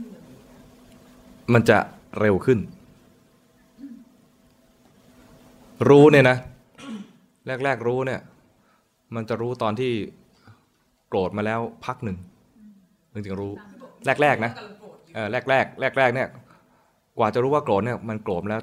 พักหนึ่งรู้บ่อยๆเราจะจำความโกรธได้ไม่ใช่เราจิตมันจำความโกรธได้จิตความจำความโกรธได้เนี่ยนะเหมือนกับเราเจอเพื่อนบ่อยๆจึงจำได้ใช่ไหมเจอก๊อฟมันตั้งแต่เรียนสตรีวิทย์นี่นะก็จำได้เราเห็นความโกรธมาบ่อยๆพอจิตมันกระดิกมาทางโทสะหรือมีความโกรธเนี่ยคราวนี้มันยังไม่ต้องปรุงแต่งให้มันร้อนรนอะไรมากมันกระดิกมาทางความโกรธรู้แล้วนั้นมันจะรู้ทันความโกรธตั้งแต่ยังเป็นไฟเล็กๆเมื่อก่อนเนี่ยต้องไฟแบบเผาไร่อ้อยจึงจะรู้แล้วรุนแรงไปไหม เผาไร่อ้อยจึงจะรู้ตอนเนี้ยมันแค่ไม่ขีดไฟจุดมาแล้วก็รู้แล้วเห็นไหมมันก็จะรู้ทันได้เร็วแล้วก็รู้ทันก่อนที่จะสร้างความเสียหายคือไปพูดร้ายไปทำร้ายเขาแต่สีหน้าเนี่ยยากสีหน้าเนี่ยมักจะไปก่อนแต่คำพูดร้ายๆเนี่ยจะระงับได้การกระทำร้ายๆเนี่ยจะระงับได้ศีลที่เคยรักษายากจะรักษาง่ายเพราะว่าตัวที่พาให้ผิดศีลก็คือตัวกิเลสต่างๆที่มันเกิดขึ้นมาแล้วรู้ไม่ทันฉะนั้นถ้าโกรธบ่อยแล้วรู้บ่อยๆเนี่ยดีเพราะจิตมันจะจำลักษณะของความโกรธได้พอจิตจำลักษณะความโกรธได้จิตก็จะจำสภาวะความโกรธได้แม่นพอมันมีความโกรธขึ้นมาแม้แต่เล็กๆมันก็จะจำได้ทีนี้ที่มันจะเกิดผลดีมากๆเลยคือว่าตอนที่มันโกรธขึ้นมาเราไม่ได้ตั้งใจเลยที่จะดูจิตแต่จิตมันจำความโกรธแล้วมันดูเองเรียกว่ามีสติอัตโนมัติมันมาจากที่ว่าเห็นบ่อยเห็นซ้ำจนจำได้แม่นอันนี้ภาษาบาลีตรงนี้เรียกว่าถิระสัญญาถิระสัญญาถิระแปลว่าอะไรมั่นแม่นถิระเหมือนคำว่าเสถียรสัญญาคือความจำได้จำสภาวะได้แม่นหมายความว่ามันเห็นสภาวะได้บ่อยๆแล้วเห็นมาจนมันจำได้แม่นตอนจำได้แม่นมันจะแสดงออกด้วยการที่ว่ามันจะมีสติรู้ทันสภาวะนั้นได้เองอย่างตะขี้โกรธโกรธบ่อยเห็นความโกรธจนจำได้แม่นพอมันมีความโกรธขึ้นมาใหม่ไม่ได้ตั้งใจจะเจริญสติเลยจิตมันทำงานกับมันเองแล้วตอนที่จะได้มรรคผลมันต้องได้สติแบบอัตโนมัติแบบนี้จะไม่มีการตั้งใจให้เกิดมรรคผล ตอนมีมรรคผลเนี่ยมันจะมีองค์ประกอบ8ตัวเกิดขึ้นอย่างอัตโนมัติมีสัมมาทิฏฐิสัมมาสังกัปปะสัมมาวาจาสัมมากัมมันตะสัมมาอาชีวะสัมมาวายามะสัมมาสติสัมมาสมาธินะองค์ประกอบ8อย่างเนี่ยต้องมาแบบอัตโนมัติบังคับไม่ได้เกิดขึ้นเองแต่จะเกิดขึ้นเองไม่ใช่ว่าอยู่ๆจะเกิดต้องฝึกเอาอย่างสติก็ต้องฝึกเอาจนเกิดธีระสัญญาแล้วเกิดสติขึ้นมาเองพอสติที่ฝึกมาอย่างมีธีระสัญญาเกิดสติขึ้นมาเองนะในขณะที่ฝึกสติก็มีความเพียรด้วยตัวสัมมาวายามะก็มาด้วยในระหว่างที่ฝึกสติเนี่ยบางทีก็มีสมาธิที่ถูกต้องเกิดขึ้นมาสมาธิที่ถูกต้องก็คือว่าจิตตั้งมั่นไม่ใช่จิตไหลไปแช่ในอารมณ์นะจิตตั้งมั่นจิตตั้งมั่นมันจะเกิดตอนเราฝึกสติตอนที่เห็นจิตมันเคลื่อนไปภาวนาอยู่นะสมมติว่าพุทโธพุทโธไว้ตรงนี้แล้วก็เผลอไปตอนเผลอไปเนี่ยแรกเนี่ยไม่เห็นว่ามันเคลื่อนเผลอไปแล้วจนมีโทสะมีโมหะมีฟุ้งซ่านในนานๆแล้วเนี่ยจึงจะรู้ว่ามีโทสะมีฟุ้งซ่านแล้วก็ภาวนาต่อคือกลับมาที่สมถะของเราใหม่แล้วมันเผลอ เราอาจจะเห็นว่ามันเริ่มเคลื่อนคือมีการเปลี่ยนแปลงของความรับรู้จากตรงนี้แล้วเคลื่อนออกไปตอนเห็นว่าจิตเคลื่อนเนี่ยจะได้ตัวสภาวะดีๆตัวหนึ่งเรียกว่าสมาธิความเคลื่อนแสดงความไม่ตั้งมั่นพอเห็นจิตที่ไม่ตั้งมั่นได้จิตตั้งมั่นพอดีเหมือนเห็นจิตเผลอเห็นจิตเผลอจะได้จิตที่ไม่เผลอพอดีเห็นจิตที่ไม่ตั้งมั่นจะได้จิตตั้งมั่นพอดีจิตตั้งมั่นเป็นคำที่เรียกแทนคำว่าสมาธิสมาธิแปลว่าจิตตั้งมั่นไม่ได้แปลว่าสงบสมาธินะแปลว่าจิตตั้งมั่นฉะนั้นเวลาเจริญสติที่ถูกต้องมันจะได้มีมันจะมีตัวอะไรกุศลต่างๆเกิดขึ้นมากมายอย่างน้อยๆมีความเพียรและมีสติแล้วก็มีสมาธิ3ตัวซึ่งสำคัญเป็นองค์ประกอบสำคัญที่จะให้เกิดมรรคผลขึ้นมาขออนุญาตถามต่อเรื่องการทำสมาธิคือถ้าเรารู้ว่าเราเป็นคนที่ฝึกบ่อยอย่างเงี้ยแล้วเวลาเราพยายามที่จะเข้าสมาธิโดยที่อาจจะเข้าไปกับเสียงสวดมนต์อย่างเงี้ยแล้วทีนี้เราเอาใหม่พุทโธดีกว่าสมมติเรากำหนดลมหายใจว่าพุทโธเสร็จแล้วพอพุทโธปุ๊บปั๊บหนึ่งเรารู้แล้วจิตเราไหลแต่ที่เรารู้ว่าจิตเราไหลดีมากมีสติด้วยแล้วมีสมาธิด้วยเราก็บอกตัวเองว่าให้กลับมาพยายามที่จะกำหนดลมหายใจให้เป็นโมเมนต์นี่คือ circulation ที่สมควรจะเป็นปีพลาดตอนเดียวคือตอนที่กลับมาถ้ากลับมาแบบมีการดึงอันนี้พลาดมันต้องรู้ว่าเมื่อกี้เผลอแล้วพอแล้วเริ่มต้นใหม่พุทโธใหม่ไม่ใช่ดึงจิตที่เผลอเมื่อกี้นี้กลับมาเพราะจิตเนี่ยเกิดดับอยู่แล้วจิตที่เผลอไปพอรู้ปุ๊บจิตที่เผลอก็ดับแล้วไม่ต้องไปดึงจิตกลับมาถ้าดึงจิตกลับมาเนี่ยมันจะทำด้วยความเข้าใจผิดคิดว่าจิตมีดวงเดียวเมื่อกี้อยู่นี้แล้วก็ลอยไปแล้วก็เลยต้องรีบดึงจิตกลับมาจริงๆนะจิตที่พุทโธอยู่ที่จมูกเนี่ยนะดับไปแล้วกลายเป็นจิตที่เผลอจิตเผลออาจจะเกิดดับหลายๆขณะนะแล้วก็ดับไปแล้วกลายเป็นจิตที่รู้จิตที่รู้เกิดขึ้นมาเนี่ยจิตที่เผลอก็ดับไปแล้วไม่มีหน้าที่อะไรที่ไปดึงจิตที่เป็นที่เผลอซึ่งเป็นอดีตดับไปแล้วกลับมาไม่มีหน้าที่ตรงนี้ทำไม่ได้ด้วยนั้นแค่รู้ว่ามีอะไรเกิดขึ้นไอ้รู้นี่ก็ดับจิตดวงใหม่เกิดขึ้นก็มาขึ้นตรงนี้ไม่มีงานที่จะต้องไปดึงจิตกลับมาขอให้รู้ขอให้รู้ต้องมีจิตรู้นะรู้เพื่อให้มันดับฮะมันเริ่มใหม่ประมาณเริ่มใหม่ไม่ใช่กลับไม่ใช่ดึงกลับมามันเริ่มใหม่คืออย่างเวลาภาวนาค่ะพอพูดโธคือหัวเข้าไปแล้วเรื่องหัวไปก็เป็นกระสือตาละพัด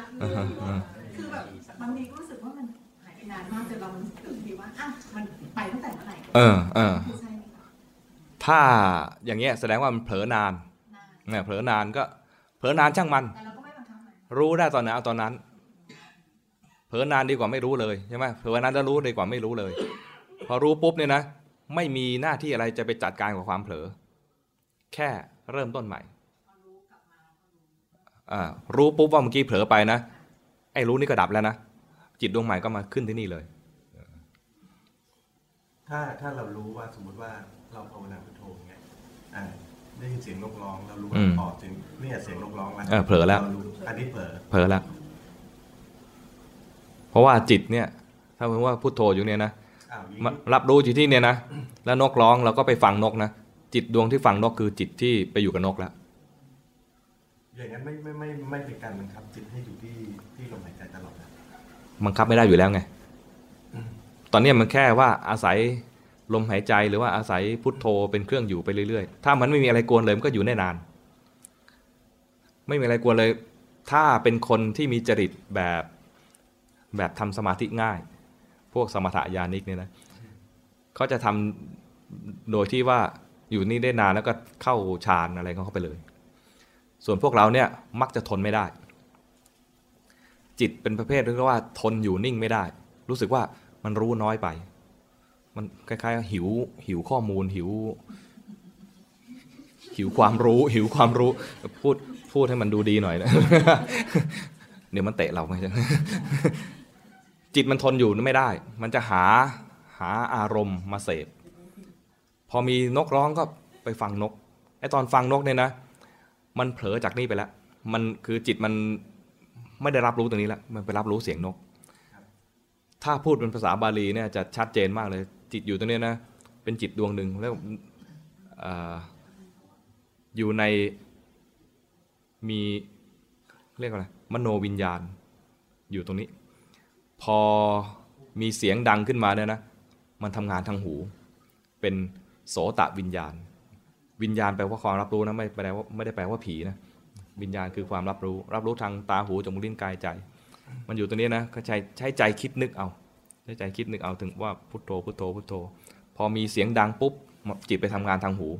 เป็นโสตวิญญาณเป็นดวงใหม่พอรู้ทันว่าเมื่อกี้นี้มี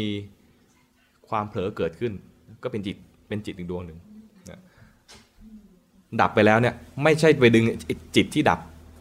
กลับมาจิตที่รู้ก็ดับจิตดวงใหม่เกิดขึ้นมาแทนที่จะไปลอยที่อื่นก็ตั้งใจนิดนึงว่าให้กลับมาที่นี้มีเจตนานิดนึงมันต้องเจือเจตนาหน่อยๆครับมันจะไม่มีเจตนาเลยเนี่ยยังไม่ได้เป็นช่วงแรกๆของที่คนที่ฝึก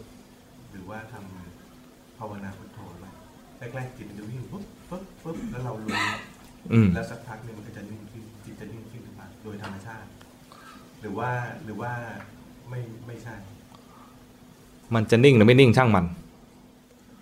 จะรู้เอาความจริงดีกว่าจิตไม่นิ่งก็จะรู้จิตนิ่งก็รู้มันแล้วแต่ครั้งแล้วแต่เหตุการณ์แล้วแต่สถานการณ์เอาแน่ไม่ได้บางทีก็จะฟุ้งมากบางทีก็ไม่มีเหตุอะไรให้ฟุ้งมันก็ไม่ฟุ้งคือเอาเป็นมาตรฐานไปทุกครั้งเนี่ยไม่ได้ไม่งั้นเดี๋ยวจะไปผิดหวังว่าเอ๊ะสมมติว่าเราตอบไปว่า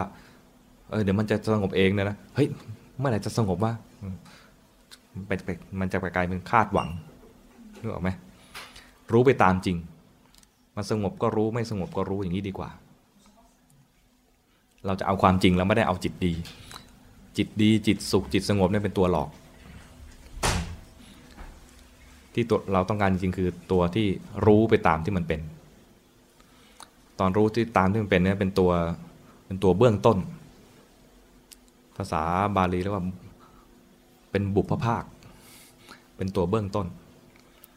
ที่จะรู้ไปตามที่มันเป็นแล้วจะเวลาจะเกิดมรรคผลเนี่ยเพราะว่ามันมีมุมมองแบบนี้ว่าจะรู้ตามที่มันเป็น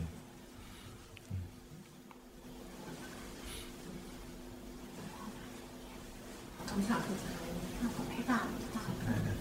เวลาปฏิบัติในรูปแบบสมมติว่าเรามีอารมณ์แต่เราแค่รู้ว่ามันเป็นความฟุ้งซ่านคือดูรู้ภาพรวมแล้วกลับมาอยู่ที่รู้ตัวอย่างก็ถือว่าเป็นการรู้จิตด้วยหรือเปล่ามันจะรู้จิตตอนรู้ว่าฟุ้งซ่านใช่แต่ในฟุ้งซ่านมันสามารถแตกมันเป็นโลภะโมหะแต่เรารู้แค่ฟุ้งซ่านได้ไหมไม่ต้องไปแตกมากเพราะตอนแตกมากนั่นฟุ้งซ่านซ้ำรู้รวมไปเลยว่านั่นคือฟุ้งซ่านพอไม่ใช่ว่าเฮ้ยไอตอนในฟุ้งซ่านนั้นมันมีไอ้นั่นนี่นะนี่คือฟุ้งซ้ำในฟุ้งซ่านนั้นนะมีไอ้โป่งทำอย่างนั้นมีอุทำอย่างนี้นะนั่นคือฟุ้งซ้ำบางทีมันไม่ละเอียดพอที่จะรู้ว่านั่นคือโกรธอยู่หรือเป็นโลภะหรือเป็นโมหะคือเรารู้ไปเลยเนี่ยคือฟุ้งซ่านในบรรดาฟุ้งซ่านเนี่ยมีปนไปหมดเลยรู้แล้วเนี่ยนะไม่ต้องทำอะไรกับไอ้สิ่งนั้นที่รู้ไปแล้วนะและไอ้รู้นั้นก็ดับด้วยไอ้ตัวที่จิตที่รู้น่ะก็ดับด้วยจิตดวงหมายก็มาขึ้นตรงนี้แล้วจะเกิดอะไรอีกก็ช่างมันจะรู้อีกทีนี้มันก็ติดอย่างที่หลวงพี่ว่ามันติดว่าพอรู้แล้วอ่ะดันไปเอาธรรมะมาสอนตัวเองต่ออีกอ่ะเนี่ยมันติดตรงนี้ก็เลยแบบมันไม่ควรจะเป็นอย่างนั้นแค่รู้แล้วก็เช่นเรารู้ว่าเราไม่ชอบคนนี้สมมติว่าขับรถไปด้วยกันไม่ชอบคนนี้นั่งข้างเห็นความไม่ชอบในรถคันเดียวกับเราเนี่ยเหรอพูดอ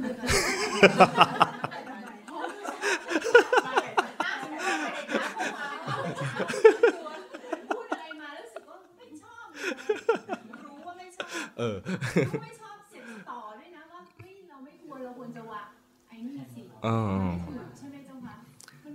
สามารถทำได้แต่ที่ทำนั้นน่ะเป็นอยู่ในขั้นตอนของการทำสมถะคือมีการแก้ไขคือการภาวนามันมีอยู่2เรื่องคื คือสมถะและวิปัสสนาสมถะมีการคือการโดยหลักการก็คืออย่างหนึ่งเอาจิตไปอยู่กับอารมณ์ใดอารมณ์หนึ่งนิ่งๆนานๆเนี่ยเป็นลักษณะหนึ่งของสมถะอีกลักษณะหนึ่งของสมถะก็คือว่าจิตที่มีดีแก้ไขให้มันดี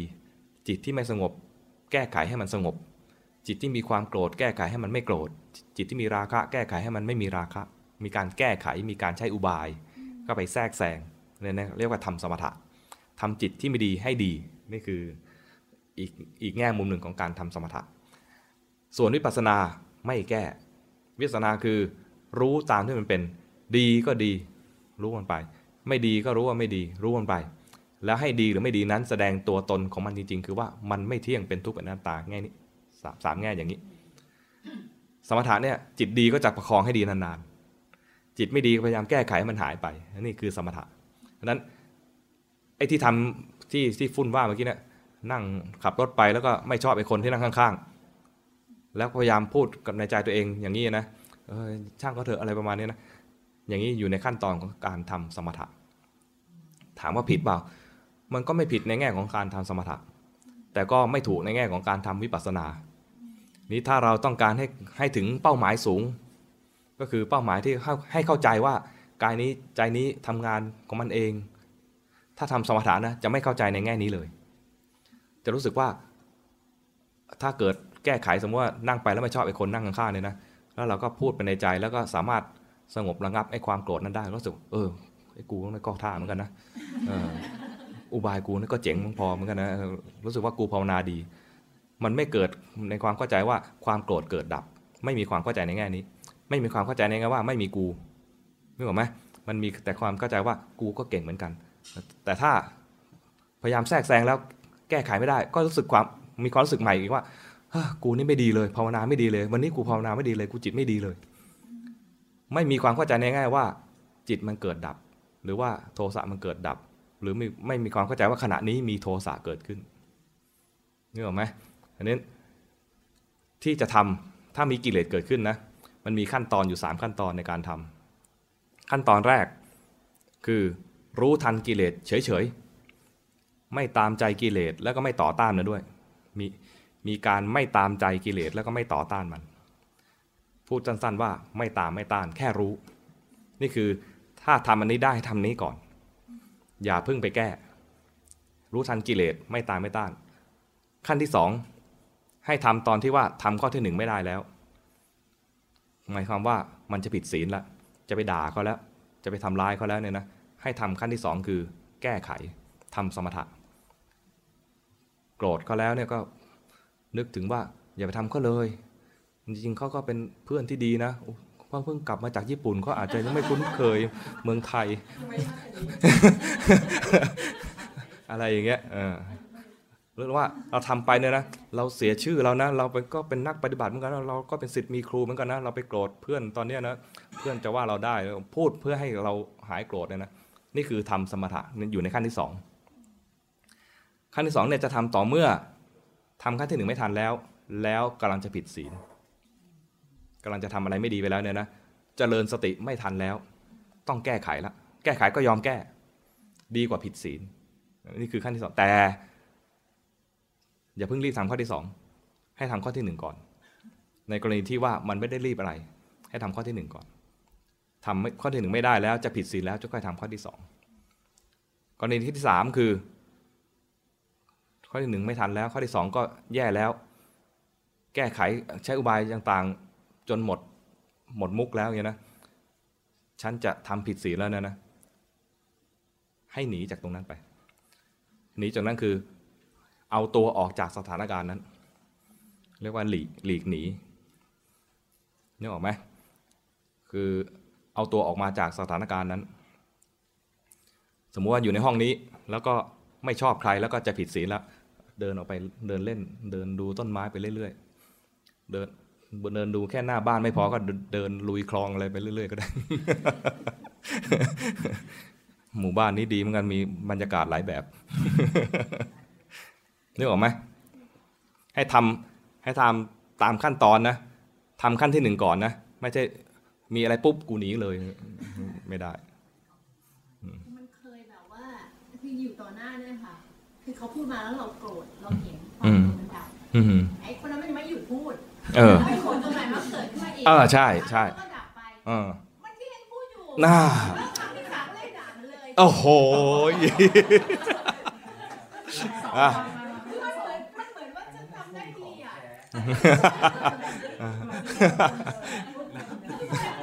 อ่ะตะติยัมปิตะติยัมปิ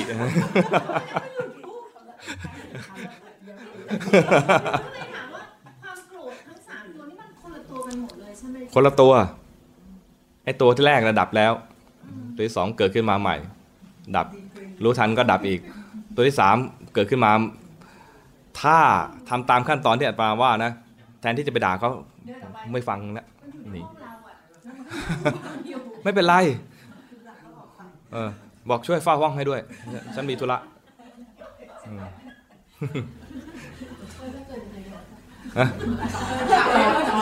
อยู่ในรถก็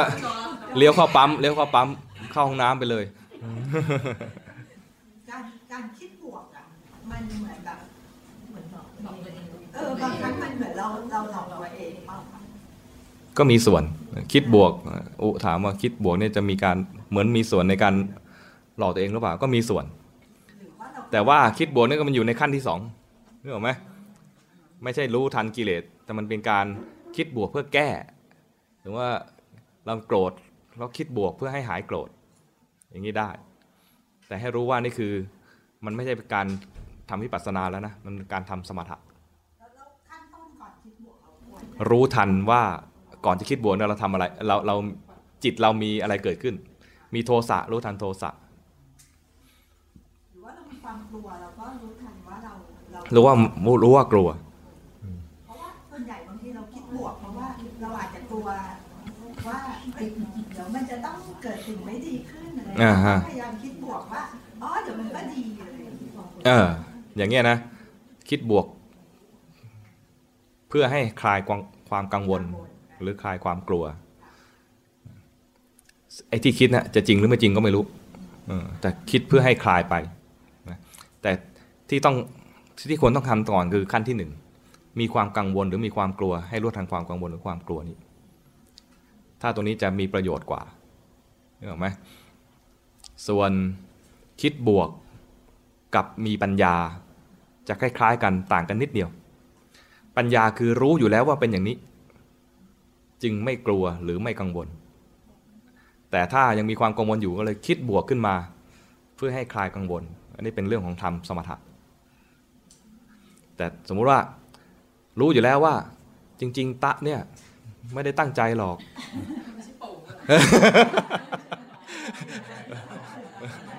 เปลี่ยนบ้างมันช้ำแล้วมันช้ำแล้วตะเนี่ยไม่ได้ตั้งใจหรอกเขาก็เป็นอย่างนี้ของเขาแหละคือเข้าใจอันนี้เป็นความเข้าใจเป็นปัญญารู้อยู่แล้วไม่มีความโกรธให้มาแก้เลยคือไม่โกรธเลยนี่ถูกไหมมันรู้อยู่แล้วว่าเขาเป็นอย่างนี้ลักษณะก็เป็นอย่างนี้แหละมันเข้าใจถ้าเข้าใจอย่างนี้นะเรียกว่ามีปัญญาไม่มีความโกรธเกิดขึ้นครูบาอาจารย์ทั้งหลายเวลาเห็นญาติโยมทำอะไรแปลกๆหรือว่าทำอะไรไม่เข้าท่าก็ไม่มีความโกรธเกิดขึ้นเพราะอ๋อโยมก็อย่างนั้นแหละนึกออกไหมคือมีความเข้าใจไม่ใช่ว่าโกรธแล้วก็เคยข่มว่าโยมก็อย่างนี้แหละนะเรามันเหมือนกับว่าอะไรอะถ้าต้องมีอะไรมุมมองดีๆหรือว่าพูดในแง่ดีในใจตัวเองเนี่ยนะเรื่องมองโลกในแง่ดีเมื่อกี้ใช้คำว่าอะไรนะคิดบวกถ้าต้องคิดบวกเนี่ยคือมันต้องมีปัญหาขึ้นมาแล้วจึงเอาคิดบวกเข้าไปแก้เข้าใจไหมแต่ถ้ามีปัญญาเนี่ยไม่ต้องมีคิดบวกเข้ามาแก้เลยเพราะรู้และเข้าใจโลกนี้อยู่แล้วโลกนี้จะเป็นยังไงจึงไม่มีปัญหาเข้ามากระทบใจมีแต่ความอยากให้เขาเป็นอย่างนั้นมากกว่านั่นแหละไอ้ตัวนั้นไอ้ตัวนั้นคือตัวปัญหาใช่ไหมจริงๆเขาเป็นอย่างนั้นของเขาอยู่แล้วตะก็คือตะนั่นเองใช่ไหมถ้าผิดจากนี้ไม่ใช่ตะอย่างเงี้ย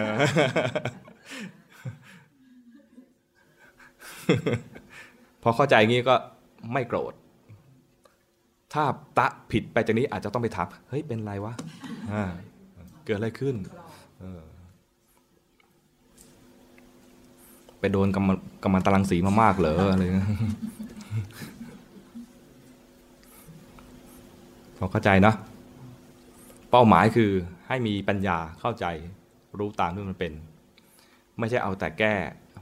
ไอ้มองมึงแง่บวกนี่ก็แก้ไขปัญหาใช้ได้เหมือนกันอยู่ในขั้นสมถะที่เราต้องการจริงๆคือรู้ทันเข้าใจตามที่มันเป็นขั้นตอนในการรู้ทันเข้าใจตามที่มันเป็นก็คือทำขั้นที่1รู้ว่ามีอะไรเกิดขึ้นที่ว่าอะไรเกิดขึ้นที่ว่าเนี่ยคืออะไรเกิดขึ้นในใจคนที่ดูกายก็ดูกายได้เห็นกายตามความเป็นจริงว่าขณะนี้กายเป็นยังไงแต่คนที่อะไรเป็นพวกที่สมาธิไม่ดีเนี่ยนะมาดูกายก็เพียงแค่ว่าอะไรเป็นที่พักของจิตเท่านั้นเองมันยังไม่เข้าใจกายนี้ตามความเป็นจริงเพราะว่าจิตไม่ได้มีคุณภาพพอจิตต้องมีคุณภาพพอคือจิตต้องผ่านฌานมาจึงจะเห็นกายตามความเป็นจริงแต่จิตเนี่ยนะไม่ต้องผ่านฌานยิ่งเห็นความจริงของจิตได้ง่ายถ้าจิตผ่านฌานมาแล้วจิตจะนิ่งๆจิตนิ่งๆไม่แสดงไตรลักษณ์ก็คือไม่แสดง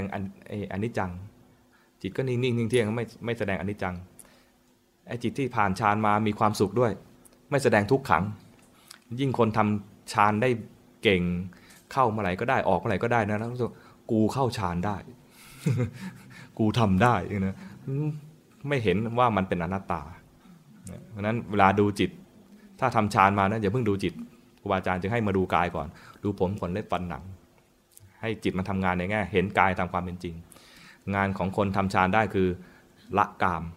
ละราคะก่อนละราคะไปพอละราคะไปคราวนี้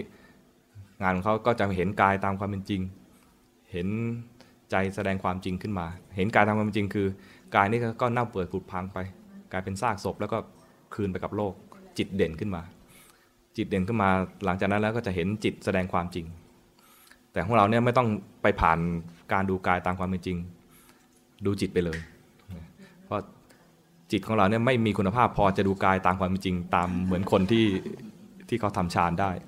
คนทำฌานในเวลาเขาดูผมขนเล็บฟันหนังเนี่ยก็แค่เอาจิตแปะไปนะก็เห็นความจริงเลยนะของเราต้องคอยนึกผมเนี่ยนะถ้าไม่สะไม่ล้างมันจะเป็นอย่างนั้นอย่างนี้แต่คนที่ทำฌานได้นะก็แปะปุ๊บแล้วก็เห็นเลยเห็นผมอยู่ตรงนี้มันมีชุ่มด้วยน้ำมันมีกลิ่นอย่างนั้นอย่างนี้ไม่ต้องคิดนำเขาเห็นได้เลยแต่เราเนี่ยต้องคิดเอาไอ้คิดเอาเนี่ยไม่ค่อยเชื่อจิตไม่ค่อยเชื่อเหมือนเราก็คิดได้เราเป็นนางสาวไทยเป็นนางงามจักรวาลคิดได้แต่ไอ้คิดนะจริงหรือเปล่าไม่รู้ส่วนใหญ่ไม่จริงใช่ไหมมันจิตไม่เชื่อคิดไปได้แต่จิตไม่เชื่อหรอกแต่ตัวฟุ้งซ่านเนี่ยจริงเห็นปุ๊บใช่เลยโกรธเนี่ยจริงเห็นปุ๊บใช่เลยราคะเนี่ยจริงเห็นปุ๊บใช่เลยแล้วจิตจะเข้าใจไปเรื่อยๆเห็นทีไรดับทุกทีเห็นทีไรดับทุกทีไม่อยากให้มันเกิดใหม่ทุกทีเนี่ยนะบังคับไม่ได้มันเกิดขึ้นมาเองมันจะเห็นชัดสิ่งที่เราเรียนแล้วได้ความรู้จริงๆคือจิตเราเองเรียนได้ทั้งดีและไม่ดีและส่วนใหญ่ไม่ดียอมรับไปด้วยนะว่ามันไม่ดี แต่ว่าไม่ได้ห้ามว่าอย่าแก้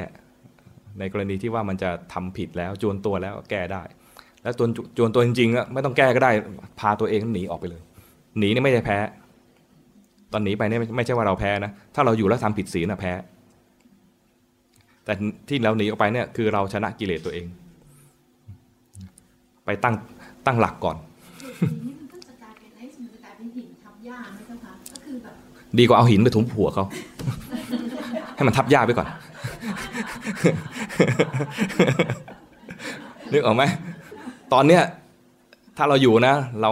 ตั้งฆ่ามันแน่เลยว่าทำร้ายมันแน่เลยเราก็ออกไปก่อนผมก็จะมีแบบโมโหอารมณ์โมโหลูกน้องนี่คือแบบว่าเขาจะอารมณ์ประมาณเช่นว่าวันนี้เราก็บอกกันแล้วว่าเราไม่เข้าออฟฟิศนะแต่พอเราไม่เข้าปุ๊บเขาเรารู้หลักแต่พอเราไม่เข้าปุ๊บเขาจะอาจารย์คะมีเมมโมมีบันทึกให้เซ็นค่ะอาจารย์จะเข้าวันไหมคะเราก็เลยแจ้งว่าจะโมโหขึ้นตรงนี้ตุ่มจะโมโหขึ้นทันทีไอ้ความโมโหของตุ่มเนี่ยตุ่มก็จะไม่ได้แบบไปอะไรเขาแต่มักจะไปเล่าให้คนแบบคนที่บ้านฟังคนใกล้ตัวฟังอะไรแบบนี้เราเอาโมหะไปโทสะไปถ่ายทอดให้คนอื่น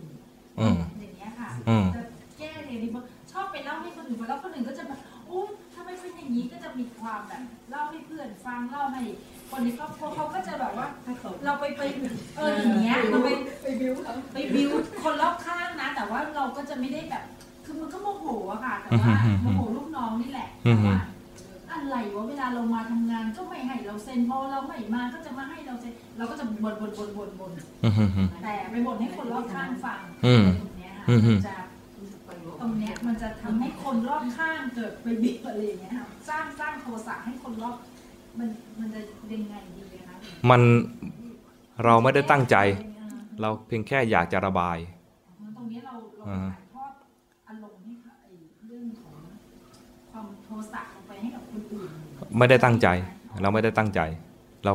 ราต้องการเพียงแค่ระบายแต่ถ้าเราตั้งใจ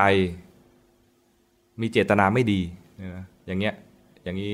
เราจะมีส่วนคือมันอยู่ที่เจตนาหรือทำหาพวก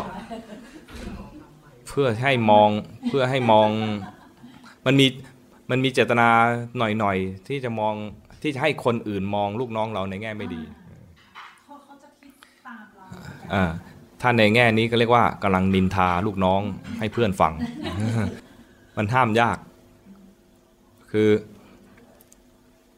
ให้รู้ว่านี่กำลังนินทาถ้ารู้ว่านี่กำลังนินทานะเราจะรู้ถึง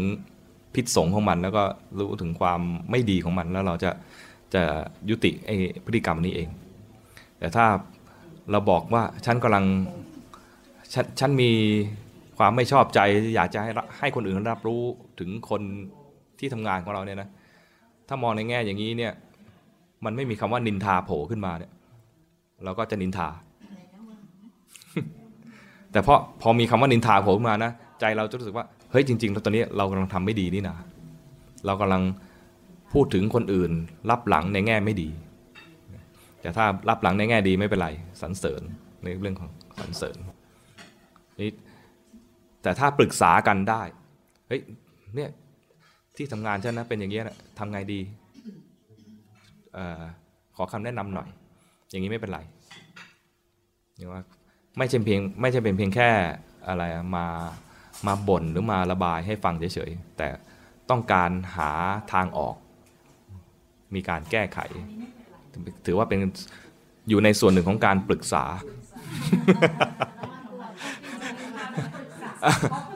ขอปรึกษาหน่อยเนี่ยฉันจะแก้ไขยังไงดีอะไรเงี้ยนะมันจะไม่เหมือนเดิมนึกออกไหมมันจะไม่เหมือนเดิมถ้าอยากจะระบายอยากจะบ่นแค่อยากบ่นเนี่ยนะมันก็จะใส่ไปเรื่อยๆใช่ไหมจะใส่ไปเรื่อยๆแต่ถ้าต้องการหาทางออกต้องการแก้ไขบางทีเพื่อนก็จะชี้มาหาเรานะเธอคิดมากไปเองอะไรมันจะมีช่องทางให้เพื่อนเตือนหรืออย่างน้อยๆก็จะมีทางออกมีมุมมองในการพูดคุยว่าจะหาทางออกนึกออกไหมไม่ใช่ว่าเพียงแค่จะมาใส่ให้มันในอารมณ์เฉยๆนั้นเวลาวิธีแก้มีมุมมองไว้สักนิดว่าเราต้องการมาปรึกษาหาทางออกหาทางแก้ไขไม่ใช่แค่มาบ่นให้ฟังเฉยๆ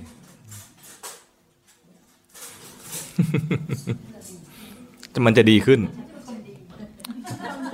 มันดูเหมือนจะดีขึ้นใช่ไหม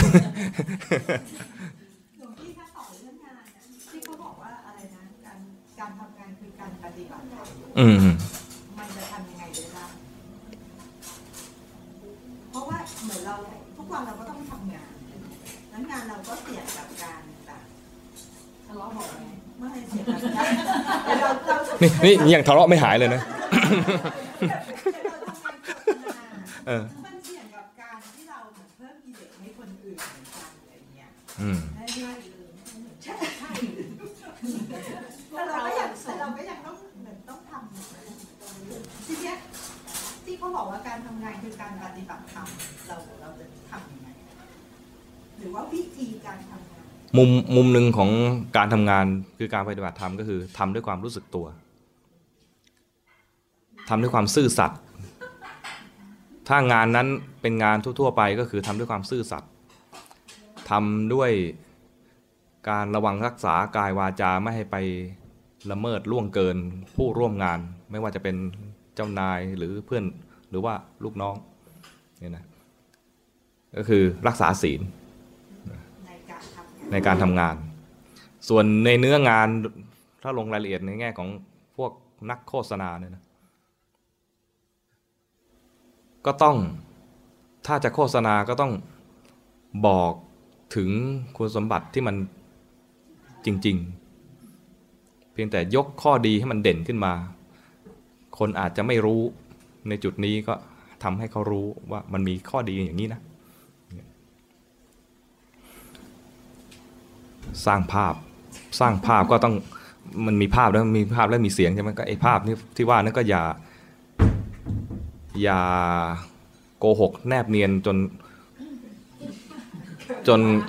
จนเขามองไม่ออกว่าโกหกอยู่โกหกให้รู้ว่าโกหกคือให้รู้เลยว่านี่คือแต่งภาพหรือว่านี่คือเป็นเรื่องแต่งขึ้นมารู้ไหมเวอร์ก็เวอร์ไปเลยให้รู้ว่าอันนี้มันนี่คือโฆษณาหรือว่านี่คือเป็นเรื่องแต่งคงจะเข้าใจนะแต่ถ้าอันนี้ไม่จริงแน่ๆเลยแต่เราทำซะคนเชื่อเลยว่าจริงนะอย่างนี้โกหกละเห็นไหมไม่เหมือนกันนะคือสมมติว่าแพ็กเกจมันก็อย่างเงี้ยแต่เราถ่ายไงให้มันสวยคนละเรื่องกันว่าที่เราจะไปโกหกใช่ไหมว่าทำยังไงให้มันสวยก็ตรงนี้เทคนิคการถ่ายละ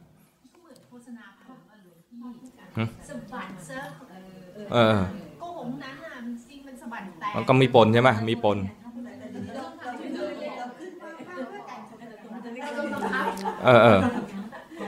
ก็จำเป็นใช่ไหมต้องมีภาพอะไรต้องมีขึ้นแคปชั่น